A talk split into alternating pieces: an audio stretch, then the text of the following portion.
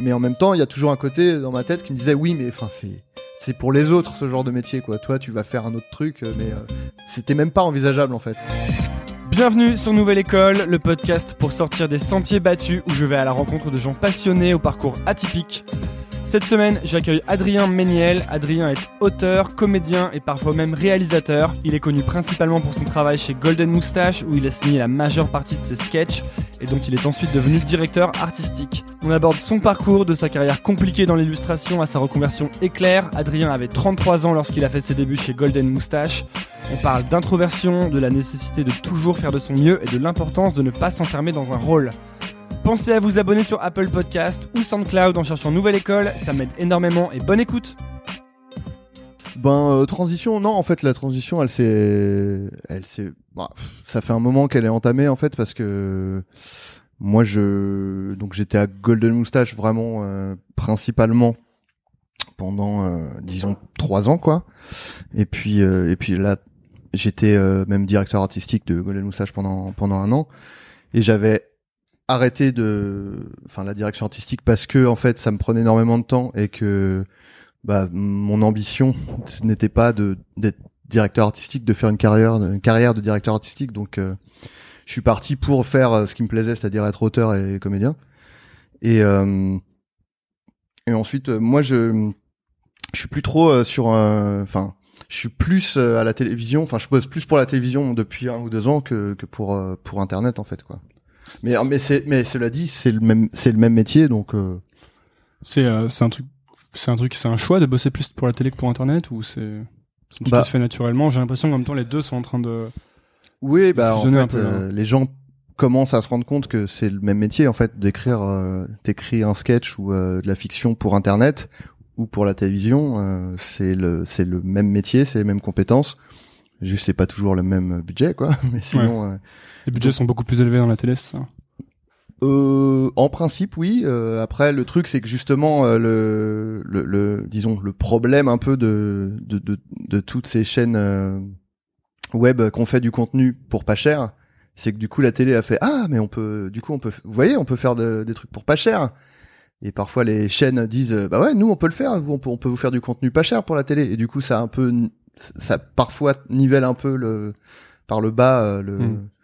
le, le, les budgets quoi. Oui, parce qu'il y a quand même le côté euh, tu enfin le résultat comment on dit déjà en français tu sais en anglais ils disent you, you, get what you pay for un truc comme ça. Ouais. Euh... C'est compliqué de faire un truc vraiment stylé sans y mettre les sous. Hein, oui voilà euh, disons que bah faut, faut être malin dans, dans ce que tu fais quoi. C'était c'est un peu ce qui a fait la force de de, de euh, Golden Moustache, euh, Studio Bagel, quoi. C'était, il euh, n'y a pas des gros budgets, mais il y a des gens qui sont malins et qui savent s'adapter aux moyens qu'ils ont, quoi.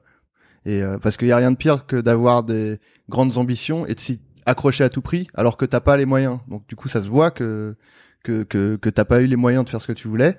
Et du coup, c'est il y a un truc qui cloche, quoi. Alors que si tu dis bon, j'ai peu de moyens et du coup au lieu de vouloir faire euh, hmm. absolument ce que j'ai en tête je vais faire un truc qui s'adapte euh, aux moyens que, que j'ai d'autant que la contrainte peut parfois être euh, quelque chose d'assez libérateur au niveau créatif non moi j'ai lu enfin en tout cas j'ai lu beaucoup de fois qu'il y avait des types qui avaient fait des trucs incroyables à cause de la contrainte dans des films ou ouais oui bah c'est après, c'est toujours dans une certaine mesure, quoi. C'est toujours après quand t'as vraiment beaucoup de contraintes et des fois vraiment il y en a beaucoup et en fait, souvent la pire contrainte qu'il y a, euh, c'est euh, c'est euh, juste le goût d'autres personnes qui ont un pouvoir de décision mmh. dans l'œuvre, quoi. C'est-à-dire que ils vont dire ah mais ce serait plus marrant si on faisait ça. Et tu dis non, non, non. Et ils disent si, si, si, faites ça. Et du coup, ta contrainte, c'est de faire avec l'idée moisie de la personne qui décide si oui ou non le projet va se faire, quoi. C'est le problème des gens qui payent, quoi. Ouais, voilà, c'est ça. Et, euh, et du coup, c'est généralement bah, ça, parce que c'est c'est c'est une contrainte qui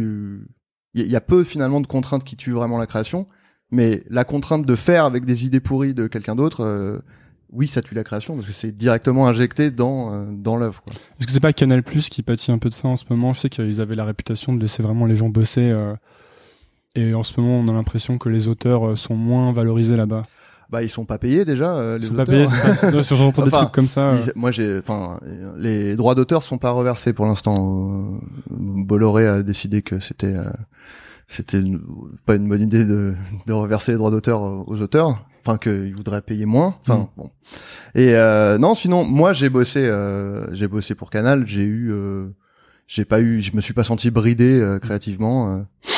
je fais, je respire, euh, je renifle dans le micro, c'est toujours agréable. Euh, Tu prenne des mouchoirs ou- non, non, non, c'était juste un reniflement euh, euh, passager. Ok. J'ai pas le nez qui coule. Ok. Non, et euh, non, moi je me suis pas senti bridé euh, quand j'ai bossé à Canal+. Enfin, créativement quoi, et ni à aucun à aucun niveau d'ailleurs. Euh, bon après, c'est un peu bridant de pas toucher ses droits d'auteur, mais bon. J'espère que ça va se résoudre quoi. Eh ben, c'est le bon moment pour euh, commencer l'épisode. En fait, l'épisode Voilà. a déjà commencé, Bah oui, mais je bon. sais. euh, En fait, je, je me demandais si tu voulais que je dise, mais ça a commencé là ou pas? Non. Tu dire, mais oui, en fait, ça a commencé. Ah, je- J'aime bien faire ça. En fait, avant, ce que je faisais, c'est que j'avais des, les micros qui étaient posés sur un pied. Et euh, Ouais. du coup, il n'y avait pas ce côté, euh, on a commencé l'épisode. Ouais. Et c'était vachement naturel le début. Ouais. Et puis ensuite, euh, j'ai- en fait, le problème, c'est que les gens tapent dans la table et que ça fait du bruit dans le Ah micro. oui. Donc je me suis dit, je vais enlever les pieds. Mais du coup, les gens étaient en mode, euh, bon bah voilà, ça a commencé. Et tu sais, le, le Ouais, ouais. début est hyper. euh, Oui, c'est très, ouais, c'est très malaise. euh, Tu sais pas comment commencer. Donc euh, maintenant, je, je feinte un peu, tu vois. c'est malin. Euh, je suis donc avec Adrien Méniel. Et je suis hyper content parce que j'adore ce que tu fais. Ah bah. Euh, c'est le moment flatterie du début de l'épisode. c'est toujours bien. Donc, Adrien, t'es t'es auteur, tu es comédien, t'es réalisateur. Ah. Oui, oui, oui. Enfin, je suis, je, je- Tu as réalisé, disons. j'ai réalisé. C'est, c'est, je, je pense que c'est un peu prétentieux de ma part de m'affirmer réalisateur par rapport à quand on voit des gens qui sont vraiment réalisateurs. Mais oui, je, enfin, j'ai réalisé des, disons, des, des courts métrages sur Internet, quoi. Bah, notamment pour euh, Golden Moustache pendant plusieurs années. Tu Voilà. es également illustrateur. Euh, oui, alors. tu as bon, même fait de la BD. Euh, Exact. Bah je, je, je- enfin je l'ai été professionnellement pendant 6-7 ans. Après, euh, quand j'ai changé de carrière, quand je suis rentré à Golden Moustache, euh, j'ai un peu arrêté. Enfin, je, je- c'était compliqué de faire les deux en même temps, quoi. Mm. Mais euh, oui, j'étais. Enfin, j'ai, j'ai re, j'ai refait une planche de BD il y a, il y a pas longtemps euh, dans un magazine là. Donc oui, je fais ça aussi. Mais, mais parlons de ça justement parce que donc la dernière fois j'ai parlé donc avec avec Flaubert et Flaubert euh, qui me dit que depuis qu'il est tout petit il regarde des films, il va, au- il va au cinéma avec ses parents, avec son père, etc. Et que c'est vraiment un truc qu'il a depuis le début. Et toi vraiment en ce moment t'es dans euh, le- beaucoup plus le côté auteur Ouais. Et euh, moins dans l'illustration, mais à la base c'était le dessin en fait. T'as t'as- ton vrai premier intérêt, non? Ben, moi, je, enfin, en fait, euh, comme tous les gamins, euh, enfin, j'ai l'impression que tous les dessinateurs disent ça, mais évidemment, enfin, je veux dire, tout le monde dessine euh, quand quand t'es gamin, enfin, Ouais. plus ou moins, quoi. Euh, donc c'est un truc que, voilà, j'ai j'ai continué à faire et c'est vrai. En fait, le, je pense que le, le le fait que je me suis accroché au dessin, c'est euh, c'est dû euh, à ma personnalité en fait parce que c'est un truc que tu peux faire tout seul euh, tu vois t'as besoin de tu vois si tu restes tout seul dans ta chambre tu peux dessiner tu peux tu vois tu peux imaginer un truc et le rendre le concrétiser disons le faire naître tout seul tu vois t'as pas besoin de quelqu'un d'autre qui va qui va venir qui va intervenir pour que ton œuvre œuvre euh, entre guillemets parce que quand t'as 7 ans euh, si remarque c'est aussi une œuvre.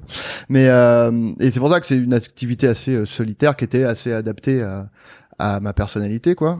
Et euh, Parce que t'étais plutôt euh, solitaire dans ta chambre plus que. je le suis euh, toujours. Enfin je- enfin c'est plus le côté euh, c'est alors les gens sont enfin souvent surpris parce que tu tu dis bah t'es acteur mais c'est euh, euh, enfin je suis plutôt introverti euh, de, de de base quoi et, euh, Alors, et puis- re- re- re- je- moi je comprends jamais ce que ça veut dire introverti, extraverti.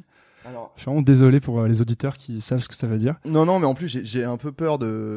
j'ai- lu beaucoup de trucs sur l'introversion et tout, et j'ai un peu peur de. On m'a dit les extravertis, c'est ceux qui vont euh, exprimer leurs émotions plus facilement, ou euh, et- mais j'ai l'impression que c'est pas vraiment la Je, je, je sais pas si c'est exactement ça, mais en fait, j'ai l'impression que, euh, en gros, euh, l'extraverti, il va. Comment dire Il va quand en, en termes de relations humaines, il va vers les autres et il va prendre euh, ce qu'il y a à prendre chez les autres euh, en allant vers eux, alors que l'introverti, il a plutôt tendance à, à, à- à- comment dire, accueillir les gens dans son esprit, disons. En gros, c'est pas très clair. hein, Non, si, si, ça va, ça va. et euh, Tu t'en sors et, euh, et du coup, euh, en fait, la, métaphore euh, que, j'utilise, mais que je sais pas si elle est vraiment bien adaptée, c'est un peu comme euh, tu vas à une soirée et soit tu vas chez les gens et donc tu vas, tu, tu parles avec tout le monde et après tu rentres chez toi et c'est terminé. Donc ça, c'est plus les extravertis. Et un introverti, il va plutôt faire venir les gens chez lui. Donc c'est c'est aussi plus euh, plus stressant quoi parce que tu fais venir les gens chez toi et après tu dois et donc les gens font ce qu'ils veulent etc après ils repartent et après c'est à toi de de faire le ménage de faire le tri et, De faire le etc bilan. et comment? De faire le bilan aussi. ouais voilà c'est ça et, et du coup euh, je pense que c'est en fait les, les introvertis ils intériorisent plus euh, leurs relations euh, leur leur rapport aux gens etc quoi euh, c'est pour ça que c'est des gens qui euh, sont plus facilement distraits euh, par les bruits extérieurs, euh, etc. Parce que c'est plus euh, ton activité, euh, enfin ta vie, elle se passe beaucoup euh, à l'intérieur de ta tête en fait, quoi, glo- globalement. Et, euh, et ça veut pas dire qu'ils sont plus intelligents, c'est juste une façon de, de fonctionner et d'appréhender le monde extérieur, quoi. Ok. Voilà. Alors c'est marrant, je me reconnais beaucoup là-dedans, mais on me dit toujours que je suis extraverti, donc euh, je, je laisserai les, les gens qui écoutent. euh, Après, le truc, c'est que c'est comme beaucoup de choses, c'est un, c'est un spectre. euh, Ouais. Et puis on n'est pas forcément, euh, on n'est pas forcément introverti à 100% euh, déjà de base, mais pas forcément toute sa vie, tu vois. Tu peux avoir des phases où après, ou même des moments Ouais, ça c'est un cadre binaire qui a forcément ses limites, comme, Oui, voilà, comme c'est tous les autres cadres binaires, quoi. comme la sexualité, comme beaucoup de choses, quoi. Mais donc pour en revenir, tu étais introverti. voilà. Et, et puis toujours, hein, ça c'est, euh, enfin c'est, c'est c'est toujours. euh, Enfin, tu vois, je sais pas si t'avais fait le test de, tu sais, le test où qui te dit si t'es INTP. ah ouais, alors moi je, je, je ouais, l'ai fait, je crois, mais euh, j'étais là. euh, Ouais, ouais. Non, mais euh, J'ai beaucoup d'amis qui croient très très dur, enfin très très fort Ouais. à ce. à ce Bah, je crois que les, les gens, euh, les gens qui y croient beaucoup, c'est ceux que, euh, à qui on dit qu'ils font partie des 2% de génie et qui apparemment ils sont vraiment euh, tous. Il y en a beaucoup quoi. Ouais. Un truc qui représente 2%, il y en a énormément Le- le- sur internet et tout. C'est le, le- MBTT, hein, enfin c'est quoi C'est le nom du. Ah, je sais plus le nom du test exactement, mais euh, Encore une fois, je m'en remets aux gens qui écoutent. hum, voilà. Mais il suffit d'aller voir dans la bio Twitter des gens quand ils sont INTP, qui sont le, les 2% de génie, ils le mettent généralement dans leur bio. Après ils mettent Proud Father of Two. Et euh, pardon, je bois. Non, non, vas-y, je- vais boire aussi d'ailleurs, je t'accompagne. Mais finalement, c'est assez cohérent. euh, tu dis, les, les gens me. Finalement, si t'es introverti et que t'intériorises beaucoup, c'est là que tu vas avoir plus tendance à exprimer ça, peut-être à travers des, des, des vidéos, des choses que t'écris ou de la, même de la musique. Ouais, ouais, voilà. euh, mais c'est, euh, en fait, le, le truc, c'est que l'introversion, c'est pas incompatible euh, avec euh, le, le métier du spectacle, le truc comme ça. Euh, Il y a, putain, j'ai j'ai un problème en ce moment, c'est que j'oublie le nom des gens. Euh, bon, bref, il y a un. Décris-le. Euh, C'est un, c'est une légende du stand-up qui a les cheveux Louis gris. Non. Qui a les cheveux gris. Enfin, c'est une légende d'il y a. d'il y a Franck un- Dubosc. euh, Steve Martin, voilà. Euh, Steve Martin, qui est une légende euh, du, du stand-up et qui était euh, Et du qui- banjo. et du banjo, exact, et qui était euh, introverti. euh, Enfin, il y a- il y a- j'avais lu un article là- là-dessus sur lui. Et, euh, et en fait, le, le truc, c'est que les, les introvertis ont, ont parfois du mal, euh, par exemple, sur les, relations en, tête à tête. Et aucun problème devant une scène, parce que en fait c'est pas des quand t'es sur une scène ou quand t'es devant une caméra, t'es pas dans une relation euh, forcément intime, t'es plus en représentation, t'es t'es en contrôle de ce que tu fais en principe. T'as toujours un peu ta carapace ou Voilà, le, le masque que tu veux montrer, disons. Voilà, et puis c'est euh, et c'est plus ou euh, c'est plus ou moins euh, un truc à sens unique quoi. C'est-à-dire que tu donnes quelque chose, tu montres ce que tu veux, etc. C'est assez contrôlé et finalement c'est même très compatible avec la, la- les, les personnalités euh, introverties quoi. Et euh, pareil pour l'écriture ou comme c'est un truc où tu vois si t'aimes bien être solitaire, c'est c'est très bien si t'es si auteur euh, parce que tu tu l'es souvent quoi.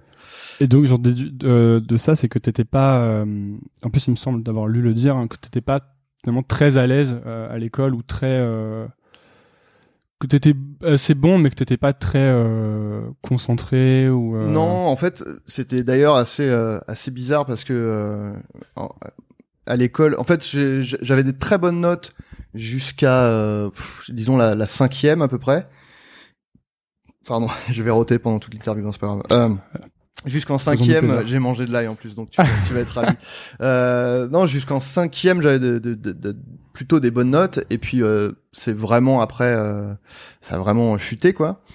Et euh, et euh, non, j'étais pas euh, vraiment euh, à l'aise à, à l'école, et vraiment, en fait, j'avais relu euh, euh, il y a quelques années, j'avais relu mes Tes bulletins? Oui, voilà mes bulletins de notes. Et vraiment, d'une année à l'autre, ça disait soit euh, euh, genre euh, Adrien est insolent, euh, euh, il fait l'idiot tout le temps. Et l'année d'après, c'était euh, Adrien est euh, éteint, il ne dit rien. euh, Euh, et tu vois, c'était vraiment un truc de, euh, enfin, quoi qu'il arrive, de toute façon, c'était deux euh, manifestations différentes du fait que j'étais pas, j'étais pas à l'aise Hmm. dans ce système-là, quoi.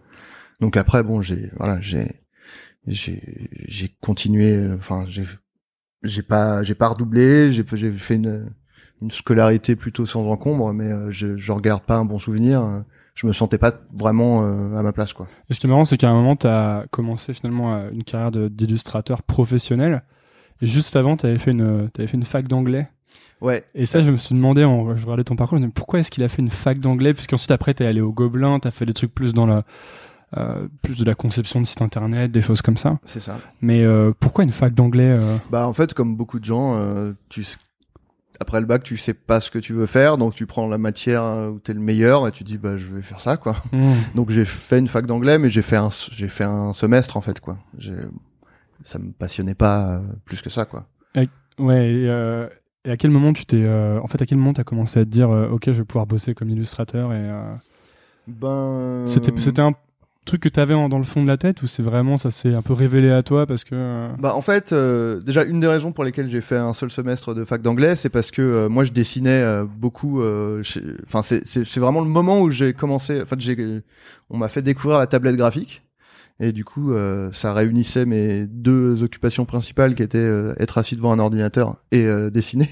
Donc c'était super pour moi et et puis il y avait aussi un côté, euh, tu peux vraiment, euh, t'as encore plus de contrôle sur ce que tu fais parce que t'as un contrôle Z euh, et, et etc. Et euh, du coup, euh, j'ai vraiment beaucoup euh, dessiné à ce moment-là. Et, Quand tu dis beaucoup, c'est euh, les- tous les jours. Vraiment la- tous les jours, ouais, Ouais. à ce moment-là, euh, plus trop maintenant, mais à l'époque, avec la fougue de la, de la jeunesse et de la découverte, euh, ouais, je dessinais vraiment tous les jours euh, jusqu'à tard la nuit, etc. Ce qui faisait que du coup, je ratais parfois des journées de, de fac. Parfois, Tu dessinais des- pendant la nuit, c'est ça euh, Tu te couchais Ouais, tard voilà, hein. je me couchais à 4-5 heures, et puis euh, du coup, je disais, bon, bah, je vais pas à la fac demain, et puis jusqu'à ce que des fois, je ratais carrément des partiels, et du coup, à un moment, j'ai fait, bon, bah, voilà, euh, j'a- j'arrête, quoi, enfin, tu vois, j'ai vraiment raté des partiels entiers et tout, et, euh, et du coup, après, ouais, je, me- comme tu dis, euh, après, j'ai fait une mise à niveau en arts appliqués, qui Une est, mana. euh, voilà, une mana, qui est donc pour ceux, celles et ceux qui savent pas, c'est euh, quand on veut faire des études de euh, d'art plastique ou d'arts appliqués, mais qu'on n'a pas fait une fac euh, art plastique. Donc euh, moi j'avais fait ES, donc j'ai fait. Tu dois faire une année de mise à niveau pour pouvoir espérer faire un, un BTS euh, communication visuelle par exemple. C'est ce que je voulais faire à l'époque. Et euh, et pareil, euh, bah en fait pareil quoi, genre très, enfin le côté très scolaire m'a vraiment euh, déplu euh, très vite. Du coup j'ai j'ai j'ai quand même appris. euh, Qu'est- Qu'est-ce qui te plaisait pas en fait dans le côté euh, quand, Je- tu, quand tu dis ce côté scolaire, qu'est-ce que tu, tu veux dire Je par sais là pas, je pense que c'est un problème avec l'autorité euh, de manière générale en fait quoi. Et euh, en fait, l'autorité, euh, bah bon, c'est, c'est, c'est, disons quand quand il y a une figure d'autorité que tu respectes, c'est, il y a pas de problème. Mais quand il y a une personne qui est posée là en tant que figure d'autorité et qu'en plus tu l'as, enfin c'est des gens qui sont, euh, que tu trouves con quoi, en gros, bah t'as forcément un blocage quoi.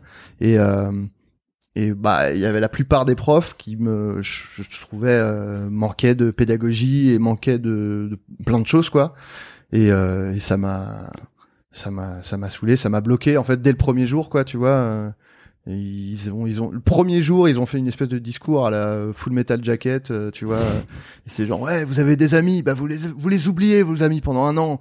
Et puis vous avez le sommeil vous allez l'oublier aussi parce que vous allez bosser toute la nuit. Et donc vraiment moi euh, par esprit de contradiction de petit con que j'ai toujours malheureusement c'est genre ouais bah je vais vraiment faire l'inverse de ça parce que vraiment je t'aime pas déjà.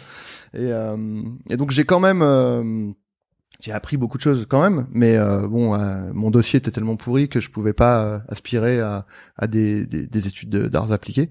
Donc, j'ai fait euh, les Gobelins, euh, comme tu disais, euh, assistant réalisateur multimédia, qui est une formation d'un an, qui est pas mal destinée à faire des sites internet ou des trucs comme ça. Et ce qui était, ce qui me plaisait pas mal à l'époque, mais mais comme moi je continuais à, à dessiner en parallèle pour moi et que ça ça me plaisait de plus en plus. L'année suivante, j'ai fait une euh, maîtrise euh, audiovisuelle et multimédia. Et euh, vraiment à l'issue de ça, donc euh, mes études me destinaient à faire euh, soit des films, euh, enfin plutôt des, sites internet parce que c'était un peu l'âge d'or du multimédia. Donc Ah, évidemment l'accent était vachement mis là-dessus. soit éventuellement des, des vidéos de, de, enfin, de vidéos de mariage ou des trucs comme ça. Et puis, euh, en fait, j'ai dit, ben en fait, j'ai vraiment pas envie de faire ça. J'ai plus envie de faire du dessin euh, là tout de suite, quoi. Donc, euh, donc c'est à ce moment-là, à la, fin, non, parce que après j'ai été. Euh... Attends, putain, je m'embrouille dans ce que je faisais. Non, aussi parce que j'étais, j'étais aussi euh, animateur de centre de loisirs à l'époque aussi, euh, dans mon temps libre. Et euh, donc j'ai fait ça encore pendant un an, je crois, et et dans en fait en même temps j'étais, euh, je me suis dit bah je vais aussi euh, tenter de, de devenir euh, illustrateur parce que c'est ça qui me plaît quoi. C'est là où t'as eu un truc avec TGV Magazine. euh. Exactement. Ton premier voilà, mon premier, mais Je trouvais que l'histoire était marrante parce que, enfin, tu peux te la raconter, mais en gros, ils t'ont TGV Magazine t'a demandé de faire un, une élue euh, demi-page ou pleine page, je sais pas ce que. Ouais, c'était c'était trois illustrations, je crois. euh, ouais, demi, euh, une pleine page et deux demi-pages, un truc comme ça. Et tu t'es dit, euh, ouais, bon, je le fais, de son personne lit TGV Magazine, mais c'est cool, en plus, il te payait. Ouais, ouais. Et en fait, il y a, je crois, c'est Nathan Jeunesse qui, ouais. qui t'appelle ensuite, ouais, j'ai vu ton illustration Ouais, ouais. dans TGV Magazine. Et j'ai écouté, je trouvais ça marrant parce que c'est vrai que moi, TGV Magazine, c'est vraiment le truc que j'ai jamais ouvert. Et d'ailleurs, je sais même pas si ça existe encore. Enfin, si, moi, si, ça existe, ça existe encore. parce que moi j'ai pris.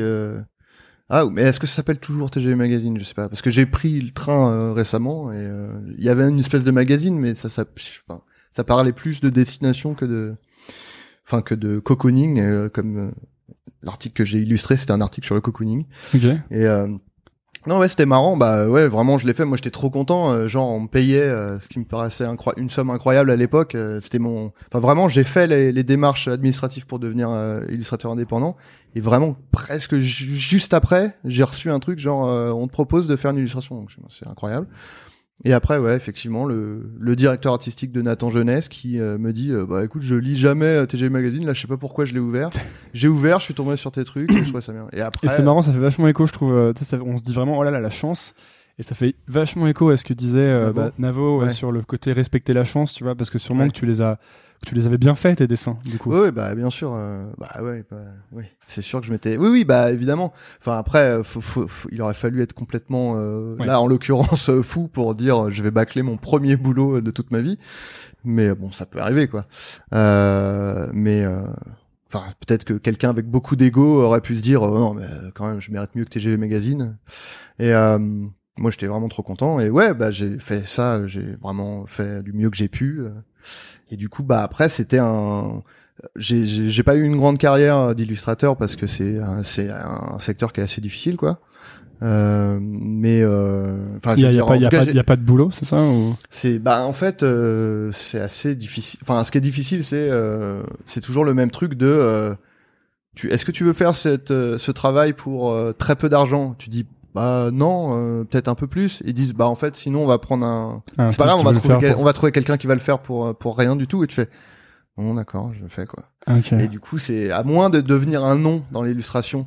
Et là, tu peux commencer à parce que les gens te demandent toi personnellement. Ta marque. Voilà. Et pas euh, juste. euh, Alors, on a qui euh, comme personnes qui peuvent faire des dessins Mais est-ce que c'est pas un peu pareil partout finalement ça? C'est un peu pareil partout, mais euh, c'est très c'est très. euh, Enfin, l'illustration, la BD, c'est très. euh, c'est très, c'est vraiment difficile, quoi.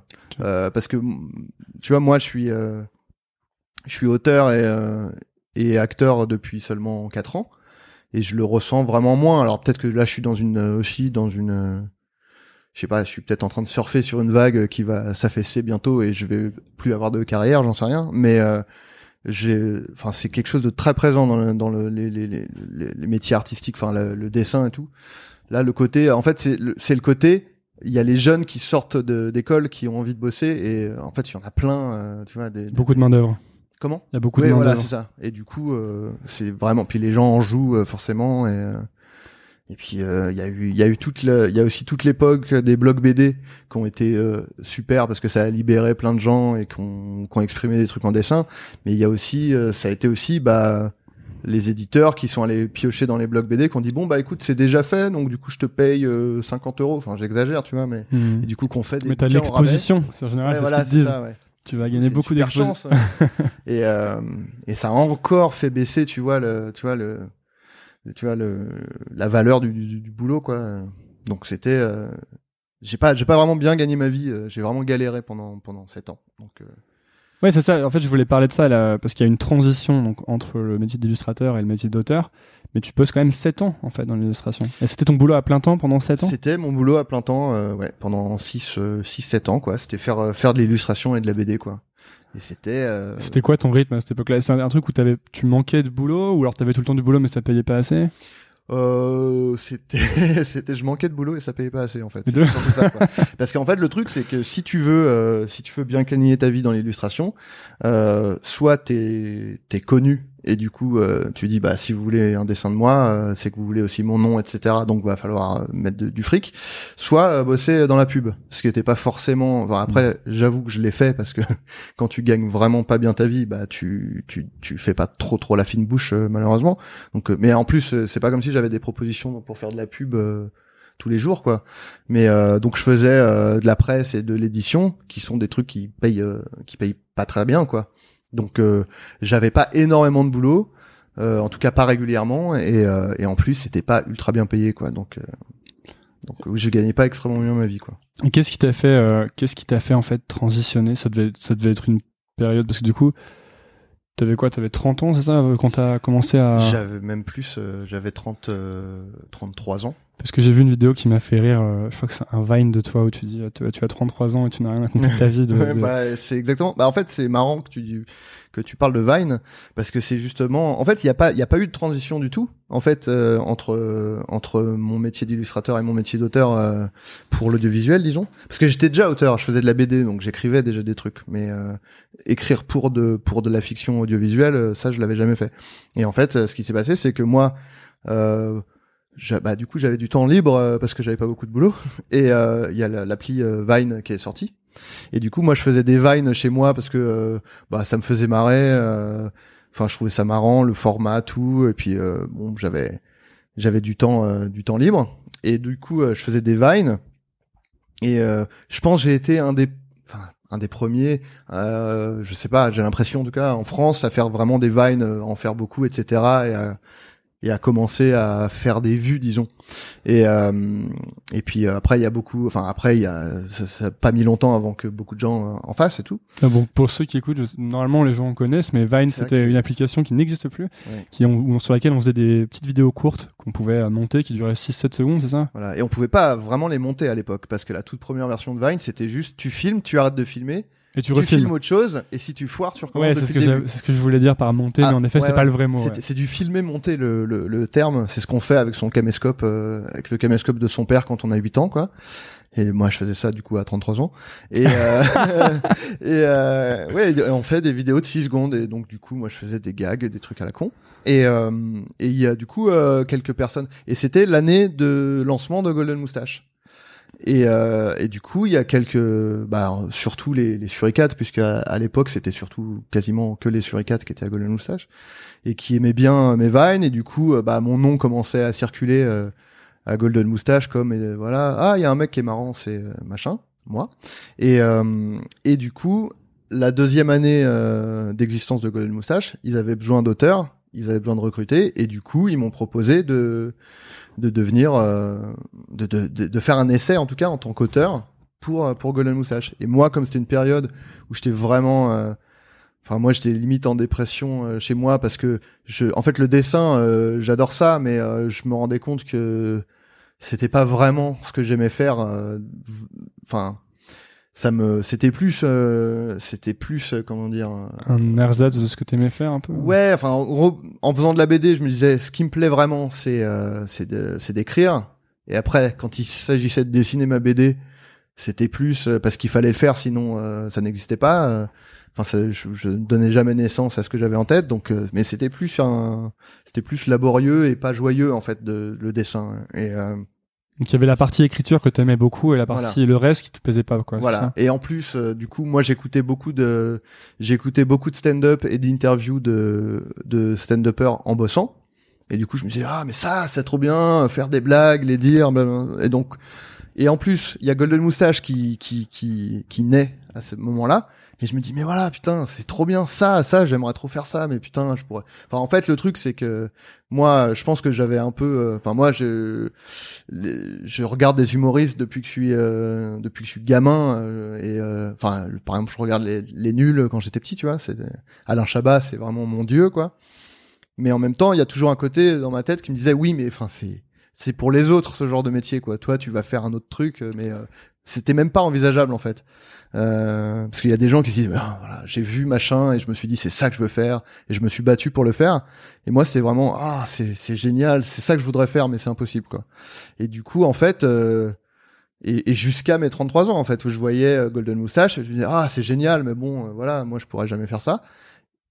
Et euh, les, les, ces gens-là précisément m'appellent et me disent tu veux faire euh, ça? Donc c'était enfin ça a vraiment euh, clairement changé ma vie quoi. C'était donc euh, Vladimir Rodionov, euh, le directeur artistique de l'époque, qui m'avait contacté, euh, qui m'avait fait passer un entretien et du coup voilà, passer un essai et tout. Du coup, il y a vraiment pas eu de transition quoi. J'étais dessinateur. Euh, Et parce il- qu'à ce moment-là, c'était quoi tes options? Tu- Juste avant qu'ils t'appellent, quand tu faisais tes vines et que tu faisais encore euh, tu, faisais des illustrations, enfin, tu te disais je vais continuer là-dedans parce que j'ai pas le choix ou... euh, Ouais, en fait, moi, je suis, je, suis- je suis pas quelqu'un de très entreprenant, quoi. Euh, je sais que toi, t'as monté ta boîte et tout, tu vois. Et euh, moi, j'a- j'admire les gens qui. Ouais, mais alors tu sais quoi, moi ce que tu dis là, ça me, je me, ça me parle tellement le côté, euh, le côté ah c'est ce qu'ils font eux Ouais. qui a l'air trop cool et que je veux faire Ouais, mais j'ai pas le droit. je suis tu pas vois. digne, Je suis pas. Euh, c'est Ouais, vrai. ouais. Bon. Ouais, ouais. Mais en même temps, tu vois, toi, t'as. Enfin, moi, j'ai, je, suis vraiment pas euh, quelqu'un. Enfin, je commence euh, à, à le devenir un peu parce que je fais un travail sur moi-même. Mais toute ma vie, j'ai vraiment, c'est vraiment les trucs qui sont venus à moi, tu vois, genre le mec a trouvé un magazine dans le TGV, quoi. Ouais. Heureusement, quoi. Parce que moi, c'était, je suis, j'étais vraiment pas du genre à, à envoyer mon CV à plein, enfin mon, mon book à plein de gens et machin et à faire ma, même encore maintenant, tu vois, en autopromo. Euh, je suis nul quoi. Tu vois quand je vois les gens qui ont leur page euh, tu vois puis dès qu'ils sortent un truc ils font un tweet ils font tu sais moi j'ai sorti les, les trois quarts des trucs que j'ai sortis j'en ai pas, même pas parlé quoi. Et euh, Pourquoi? Parce que t'as t'as t'as pas envie d'en parler ou t'as ça pas, te met mal à l'aise ou... il y a un mélange de il y a un mélange de j'ai un peu de mal à- avec le côté euh, euh, personal branding euh, à se vendre etc il y a un côté euh, moi je il y a un côté j'en vois tellement euh, trop partout sur internet que ça me fatigue et que j'ai pas envie d'en faire partie et il y a aussi un côté euh, j'y pense pas en fait j'ai pas du tout le réflexe de dire euh, hey regardez ma nouvelle vidéo machin etc Euh, j'ai fait une, tu vois genre euh, il y a vraiment des trucs que j'ai écrits euh, enfin j'ai écrit plein de sketchs sur pour le tour du bagel qui sont après sortis sur YouTube et euh, j'ai vraiment pas eu le réflexe de dire regardez ce truc que j'ai écrit quoi. Donc euh, Tu penses que t'aurais dû ou tu bah, euh, je ouais, je pense. En fait, le truc c'est que tu tu tu tu en fait si tu si tu si moi je dis pas euh, j'ai j'ai regardez j'ai bossé euh, personne ne le sait quoi. Et Ouais, c'est ça, euh, t'existes pas en fait juste. Enfin c'est c'est malheureux mais euh, enfin si il y a genre les gens du métier qui s'y intéressent et qui sont les seules personnes sur terre qui lisent les crédits d'une vidéo qui vont dire ah c'est lui le mec qui a écrit ça bah, on a qu'à le contacter parce que c'est marrant. Mais en gros euh, et, et, et tu, tu en gros euh, même même les gens du métier ont pas forcément euh, enfin vont pas aller cliquer dans les crédits de chaque vidéo tu vois Euh, alors que si euh, enfin tu vois si t'as une existence euh, tu vois juste euh, Ouais, c'est ça, c'est comme c'est deux, deux, deux boulots séparés, quoi. T'as Ouais, le voilà. boulot de faire, de produire le truc, et t'as le boulot de le distribuer, Ouais, voilà. et en fait, il est, il est vachement important aussi pour que Ouais, les gens voilà, connaissent ton truc. bah sinon en fait vraiment t'existes pas quoi c'est juste les gens euh, juste dans l'inconscient collectif tu es juste quelqu'un qui travaille pas quoi Ouais. alors que c'est juste si je travaille c'est juste que j'ai oublié de vous le dire D'ailleurs, j'ai beaucoup de potes qui me disent, euh, moi, je suis hyper présent sur Facebook, sur Instagram, Mhm. etc., qui sont dans les trucs créatifs, de réalisation, parce que je veux que les gens euh, se disent aussi que je suis actif, quoi. bah ça Parce ouais. que sinon, s'ils voient rien de moi pendant un an, ils se disent, bon, bah, il est au chômage. euh, Ouais, mais c'est ça. hein, C'est, euh, mais c'est, mais, c'est un truc qui me, j'ai pas du tout le réflexe de. Il y a, enfin, mais je pense que tu vois, c'est vraiment une. Enfin, je vois les gens qui sont youtubeurs qui, en tout cas ceux qui ont du succès, qui, qui font ça très bien, qui font ça même trop souvent, mais, euh, mais euh, c'est une des clés euh, du succès. Mais après, ça dépend aussi du succès dont, dont t'as envie, quoi. C'est quoi que t'appelles trop, toi? C'est à quel moment? Bah, pff, en fait, bah, moi, il y a, il y a une, il y a un truc qui me fatigue, c'est les gens qui, qui retweetent. ils vont retweeter les compliments ou ils vont retweeter les gens qui disent ah j'ai regardé ce truc c'est trop marrant et tu fais genre bah, on s'en fout que qu'un mec, que quelqu'un dont on n'a jamais entendu parler euh, aime bien ce que t'as fait, quoi. Ouais, j'ai commencé à faire ça il y a pas longtemps parce que les gens ont commencé à dire ah c'est bien euh, nouvelle école le podcast. Et donc j'ai commencé à retweeter parce que je fais un peu et j'ai après j'ai tweeté euh, mince ça y est je suis je retweet les gens qui disent du bien de mon truc. Non, mais après, je veux pas être, tu vois, il faut, il faut ce qu'il faut parfois, mais, mais- non mais t'as le droit de non, non, continuer. non, hein. mais euh, ce que je veux dire, c'est que les gens qui retweetent six, six fois d'affilée, tu vois, Ouais. c'est, c'est- là, ça devient du spam en fait, quoi. Mm. Et euh, mais tu sais, le truc, c'est pour ça, je- ça se trouve, euh, pour tout le monde, c'est tout à fait normal de faire ça, quoi. Mais juste moi, j'ai tellement pas. euh, Non mais moi aussi ça m'énerve chez les autres. Ouais, ouais. C'est juste que je le fais moi parce que je fais ah bah les gens marche. aiment bien ce que je fais il faut que je le faut que je le dise. Mais, mais en vrai, je me demande à quel point. euh, Mais c'est ce que je disais en fait quand je disais ça dépend du, du type de succès que tu as envie d'avoir. quoi. Je pense que les gens qui retweetent à fond dès que quelqu'un parle d'eux, etc., et qui, qui font 12 retweets d'affilée, c'est juste des gens qui ont envie de. Ils ont envie de, ils ont plus envie de célébrité que de que de succès, d'estime en fait quoi, tu vois. C'est des gens généralement quand c'est des youtubeurs, c'est des gens qui ont envie de faire des vues, etc., qui ont envie d'avoir des abonnés, tu vois. Et du coup, c'est juste euh, ah bah tiens, bon bah il a l'air tu vois, ils ont envie que les gens cliquent par réflexe sur euh, le bouton abonner parce que parce qu'ils voient qu'ils occupent euh, l'espace. mais euh, mais en fait, tu tu peux aussi tu peux aussi exister et travailler sans sans spammer la terre entière parce que bah il y a quand même des il y a quand même des gens qui ont le pouvoir de enfin ou le pouvoir ou l'envie de bosser avec toi qui vont te remarquer par ton travail et pas parce que t'as Ouais c'est ça il y a deux écoles il y a voilà. est-ce que tu veux que tout le monde sache euh, que tu fais ça ou est-ce que tu veux que les gens de ta scène qui sont importants Ouais, ou voilà. euh, tes pairs en fait c'est la reconnaissance voilà. des pairs. Ouais ou même juste euh, pas forcément de mes pairs mais de du- d'une partie du public qui qui qui va plutôt chercher du contenu que le, le recevoir en fait quoi tu vois. Plus sens critique que euh, IMDb. ouais voilà quoi. Et euh, en fait il y a les gens qui savent ce qu'ils aiment et ils vont chercher tel ou tel truc et peut-être qu'ils vont tomber sur ce que tu fais et ils vont trouver ça bien. Et puis il y a les gens qui euh, qui qui consomment un peu euh, ce qui leur tombe sous la main parce qu'en fait c'est plus euh, des gens qui peut-être qui s'ennuient en fait quoi et qui en qui en fait c'est pas ils aiment pas tel ou tel contenu parce que c'est bien mais parce que ça comble ça les occupe pendant trois minutes tu vois il y a il y a aussi un peu de ça quoi Et toi t'as envie de faire du contenu plus pour les gens qui cherchent quelque chose? Bah Parce qu'on dirait, c'est comme s'il y avait un peu une distinction. euh, Il y a une partie du public qui est peut-être un peu plus euh, habituée à consommer du contenu et qui donc a des exigences un peu plus élevées, et une autre qui est un peu plus passive. Je sais pas si je le dis bien. non pas non de- non mais en plus euh, là là tel que je le dis ça fait un peu euh, ça fait un peu snob et élitiste. Et moi je trouve que parce que il y a un truc que j'aime pas c'est le, le mépris euh, euh, tu sais le quand on dit euh, ouais, les gens qui s'assoient qui s'assoient devant leur télé le soir et puis qui regardent les trucs et tout c'est bah ouais mais tout le monde n'a pas forcément enfin tu vois quand t'as bossé euh, dou- 10 heures bah t'as peut-être pas envie de regarder un traité sur la physique quantique à la télé quoi. T'as peut-être juste envie de t'asseoir et donc euh, donc euh, je je je je quand, quand je Ouais, parle- on quand fait je pas, on pas de jugement sur les gens. hein. voilà, on je- parle je- de ce que toi tu veux faire. mais euh, mais non après euh, moi ce que je veux faire je sais pas j'ai envie de faire des trucs qui me plaisent à moi et euh, et euh, en espérant qu'il y a des gens qui vont s'y reconnaître quoi c'est c'est c'est c'est j'ai pas j'ai pas envie de je, je me dis pas ah ça ça va toucher beaucoup de monde donc je vais faire ça tu vois je me dis bon bah si ça si ça touche beaucoup de monde tant mieux pour moi la la référence ultime c'est euh, les Simpsons parce que les Simpsons c'est à la fois très grand public. Euh, enfin tout le monde connaît les Simpsons et vraiment beaucoup de gens aiment les Simpsons. Et en même temps je trouve que c'est euh, c'est vraiment un truc de qualité quoi. C'est pas c'est pas un grand public où tu fais ouais bon ok c'est des petites blagues euh, tu vois qui sont à la surface et comme ça ça plaît à tout le monde. C'est vraiment très drôle et ça plaît à tout le monde en même temps. Donc en fait euh, je suis pas en train de dire que le grand public ou euh, toucher beaucoup de gens c'est c'est pas bien mais c'est je pense que Oui, c'est extrêmement dur à... C'est la même critique que quand tu écoutes de la musique et qu'on dit oh, mais ça c'est commercial. Il y a plein de Ouais. trucs commerciaux qui c'est pas parce que oui voilà c'est pas parce que le type vend des CD que euh, c'est pas bien. C'est Oui, voilà. souvent l'inverse d'ailleurs. Mais... Et, Et- euh, non, euh, voilà, en fait, moi, je suis pas, je, je, je réfléchis pas à. Hmm. euh, À quel moment t'es content, toi? Parce que je te dis justement, euh, mon but c'est pas forcément de. euh, Mais parce que tu sais, quand tu. Enfin, je, je pense quand tu produis ou que tu publies, tu partages des choses, disons, t'as- au début t'as un standard de, de, de satisfaction. Alors, Je Ouais. sais pas, tu commences ta première vidéo, si tu fais 2000 vues, t'es bah, t'es content, il y a 2000 ouais. personnes.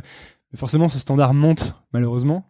Oui, bien Et, sûr. euh, et du coup, est-ce qu'il y a chez toi, est-ce que tu as l'impression que ça monte aussi et qu'il faut que ce soit de plus en plus vu, de plus en plus apprécié pour que tu sois content Ou est-ce que tu arrives à.